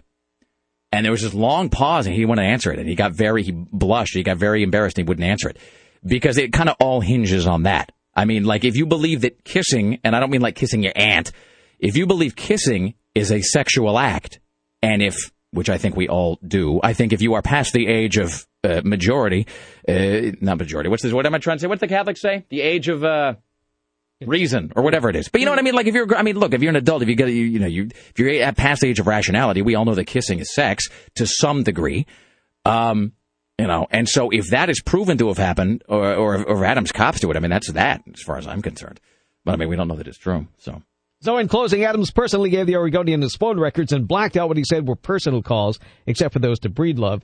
The buildings don't show the source of the incoming calls, nor did they provide a record of the text messages. Adams made most of the calls between March 31st and May 9th, and many lasted just one minute. So uh, that's it for the. So what kind of phone calls are I? I ask, uh, knowing that there's any number of amusing answers to this. Yes. What kind of phone calls are you placing like 40 times in a row that are all one minute? That's just Some people don't like to talk on the phone. I make phone calls that last less My than one short minute. phone calls are just like plan to meet somebody somewhere to be like, all right, I'll be there in five minutes. Well, Okay, see, the, the thing is, like, uh, if you're on a cell phone, and it sounds like this might have been on a cell phone or something, Mm-hmm. th- it doesn't isn't the default. In other words, isn't it always a minimum of a minute? Like, if you call and the, the call is connected, that's a minute. Oh yeah. So there is like there are no four second calls. Your company bills you, whatever the phone company is, they bill you by the minute, starting at connection. That is one minute. Well, maybe he was nervous calling him. Maybe he was doing the call and hang up, but it, like would register as a minute. He's picturing Sam Adams on prom night. In, "Oh, I don't know. Uh, I don't know if you'd like to maybe uh, go out later and get some cheese fries. Ah, It's just the calling and then letting it ring. Or I mean, there's something to be. Well, there's was he? So these were Sam so it showed Adams. Sam Adams calling Bo Breedlove re- repeatedly, but not Bo Breedlove calling Sam Adams. Is that right, Tim? Is it they all from Sam Adams to Bo Breedlove? I'm looking here. Yeah. hmm So is that a? Uh, I wonder if maybe somebody else answered the phone. I'm just speculating. This is all stuff I don't No, know. because I'm it said that it was stuff to up. his- Hello, Sam Adams residence. no, it said that it was to his mother's house. Some of them, and some of them to his Yes. cell so- phone. Some of them to his mother's house. That's correct. So what if he calls, the mom answers the phone, click. I mean, Mm. who's to say, right? I mean, you know, if you are again, Oh, I'm, I'm, I am just wondering aloud here that if you are uh, the mother of a at that point 17 year old uh, boy and you know some guy calling you might it might seem a little weird 33 So- times. 33 times so uh, maybe the way to avoid that weirdness is you just don't talk to the mom mom answers you hang up I mean, I'm just speculating. I, this, I could be way if, off. if people conducted their lives in that manner, that may be the way that things are done. Uh, I don't know. I it, you know when is the hey? Here's a question. Uh, there's two things. One, when is this attorney general's thing going to be done? And then the second question is, when is the six month point from the election? So that'd be what? That'd be December, January, February, March, April, May. Yeah, it's coming Was that soon. next week? soon? Yeah, I, I believe so. It's coming up very soon. Because six months, that's the point when they can recall him, isn't it? Or they can start the recall process. It's kind of strange. Nobody's Oh. been talking about that. Well, this is funny. Maybe they've been sitting on this for a while. That's a good point. I wonder if this was timed to come out uh, to coincide with the recall period. Okay, a little bit more than this So, Willamina thing. Hold on a second. Where's my Willamina sounder? All right. This is beginning to sound a little bit fishy, as kids might do. This was all triggered when at least two students called in sick with flu symptoms. Uh-huh. They wanted to err on the side of caution. They got Isn't the it word supposed to be 70 o'clock. today? I'm sorry? I was saying it's funny that they have the flu and it's supposed to be like 70 degrees today. Well, it's just one of two things. We were noting uh, the other day They're that all like, down at the old swimming hole. at the swimming around. hole. Tom and Hucker flipping a quarter to decide who's going to call in to Miss Grundy. I say, like merging all of my pop culture references together. But we, with that Brooklyn school or the Bronx or whatever it was, we were noting that it, all it really, and not, we're of course not advocating that you do this, kids. Sounds like you don't need our encouragement to do this anyway. It- all you really have to do is tell your school, like, I don't know, I got flu-like symptoms. And it seems like the school at this point, wouldn't you agree that if a kid shows up at school, kids, I'm not telling you to do this. Your edu- other kids get sick, then the school district would be blamed for not closing That's the the schools. thing. That's the thing. If they have to close the school if a kid says he's got the flu, kids, listen up. This is something you should never do because your education is crucial. It is important that you learn fractions, for example, because you'll use them every day. I can barely remember addition. Your state capitals, that's also important. Whatever you do, go to school because it's not a waste of time foisted upon you by your corporate masters. Uh, and Sarah has a couple of suggestions what to do with the day, kids. Come up in the summertime and let's go fishing. That's And ride. another good thing. And ride. Okay, we'll ride the bike to the fishing hole. Okay. We'll do that. Let's go swing a dead cat from a string. Uh, anyway, so if a kid calls up his school or or, the- or he's in the classroom and he says, "Eh, "I don't know, I just got all this, uh, I don't know, I suddenly got all these uh, flu-like uh, symptoms coming out of me. I just I don't feel very good," then you are right. The school has to close down Mm-hmm. because if they don't, and a whole class of kids, uh, you know, suddenly they're all pigged up or whatever, uh, then then there's going to be a lawsuit. So Well, kids you, uh, if use you that. kids res- are faking this, you're going to ruin your futures. It's going to go down in your permanent record. It'll ruin your futures, just like marijuana. So uh, use this information responsibly, won't you, please? The Rick Emerson Show continues next. More of Tim Riley at the news desk when we return. It is Rock 101 KUFO. This is Guns N' Roses. It's the Rick Emerson Show.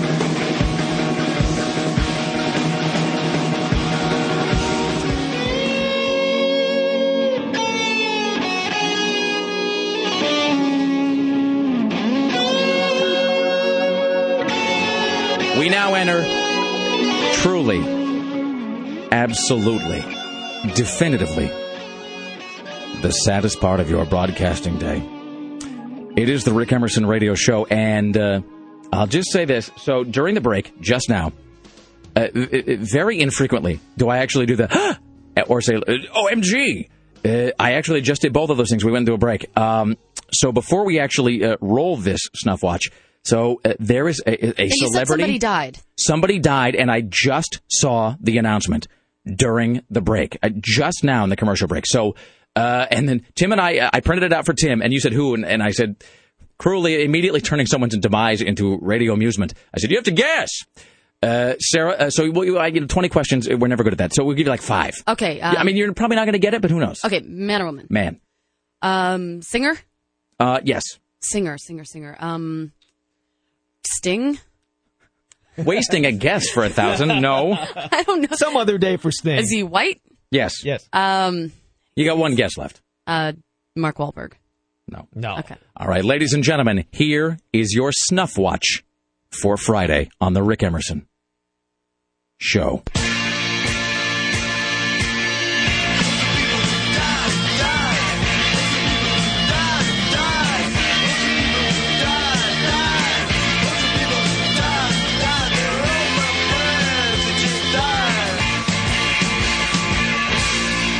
Las Vegas entertainer and headliner Danny Gans Oh. died mysteriously in his sleep overnight.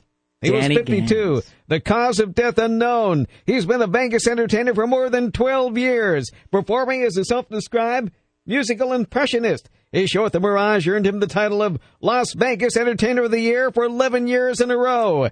In February, Gans changed venues and has been performing his show at the new Encore Theater. And Danny Gans has a wife, and they Really? have three children. Who knew? I mean, who knew he even existed uh, apart from Billboard? You know, he's he's gracing billboards in heaven now, Tim.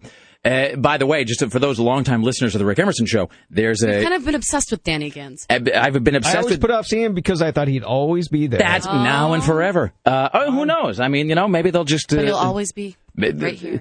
He'll he'll be you know he's he's performing nightly in my heart. Uh, but if you listen to the show for a long time, we have this you know the Rick Emerson now uh, Oregon Entertainer of the Year four years running, and that is a thing little uh, behind the curtain that I took from Danny Gans because he does that totally unattributed Vegas Entertainer of the Year 11 years in a row, and that's why I am Oregon Entertainer of the Year four years in a row. It is totally a Danny Gans tribute, and he's just such a mystery. It's like what does he do? And what he does is he appears on billboards and then apparently makes billions of dollars. So, and I was just in Vegas over the weekend. That's the other thing. And I you was- could have seen him. I could have seen him. I was there, You and I, could have ch- seen his last stand, his last hurrah. I could have seen him on Sunday because I saw Donnie and Marie, then Brittany. I could have seen him on Sunday. Well, you know, there, there's some extra uh, store space at the Liberace Museum for another museum of entertainment. Danny Gans, come to Gansville. There's Two your museums for one admission price. there's your snuff watch. No waiting. Your snuff watch for Friday.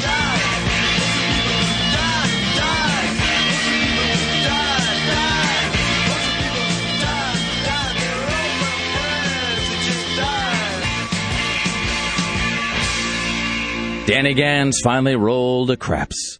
All right. Uh, it is. Uh, Seriously, did you say that? I was going to go Snake Eyes, but that seemed too. Uh, that was too much. I think too soon. Sound like you said he was Yeah, so rolling in and- crap. No, like Guess one if of the the last crap sentences for the week just ended with the word crap. That's good. No, the S, As he'll always be remembered. Mr. Craps. Uh, I want to be. I want to be a casino dealer named Mr. Craps. That's fantastic. Tim Riley, thank you for gracing us with news headlines today, such as. Such as another case of the swine flu, maybe, or mischievous children. And Sam Adams, well, he's in the spotlight back again. And a woman says somebody tried to steal her baby in her southeast apartment. We want to thank Peter Carlin for the Oregonian, and Kelly Clark from the Willamette Week, Aaron Duran, GeekInTheCity.com, uh, Jim Roope, and Lisa Desjardins from CNN Radio. Rick Emerson Show produced today and every day by the lovely and talented Sarah Dillon for Rock 101 KUFO in the newsroom, Tim Riley in the phones, Greg Nibler, the webmistress, Bridget from upstairs, CBS Radio Portland marketing guru Susan Donut with me, Reynolds, executive producer Christopher J. Paddock. My name is Rick Emerson. It is May 1st, 2009, and that is the frequency, Kenneth. Have a good weekend. Be safe. See y'all at Lebowski tonight. Bye. Mom from Alaska. She is a typical white person.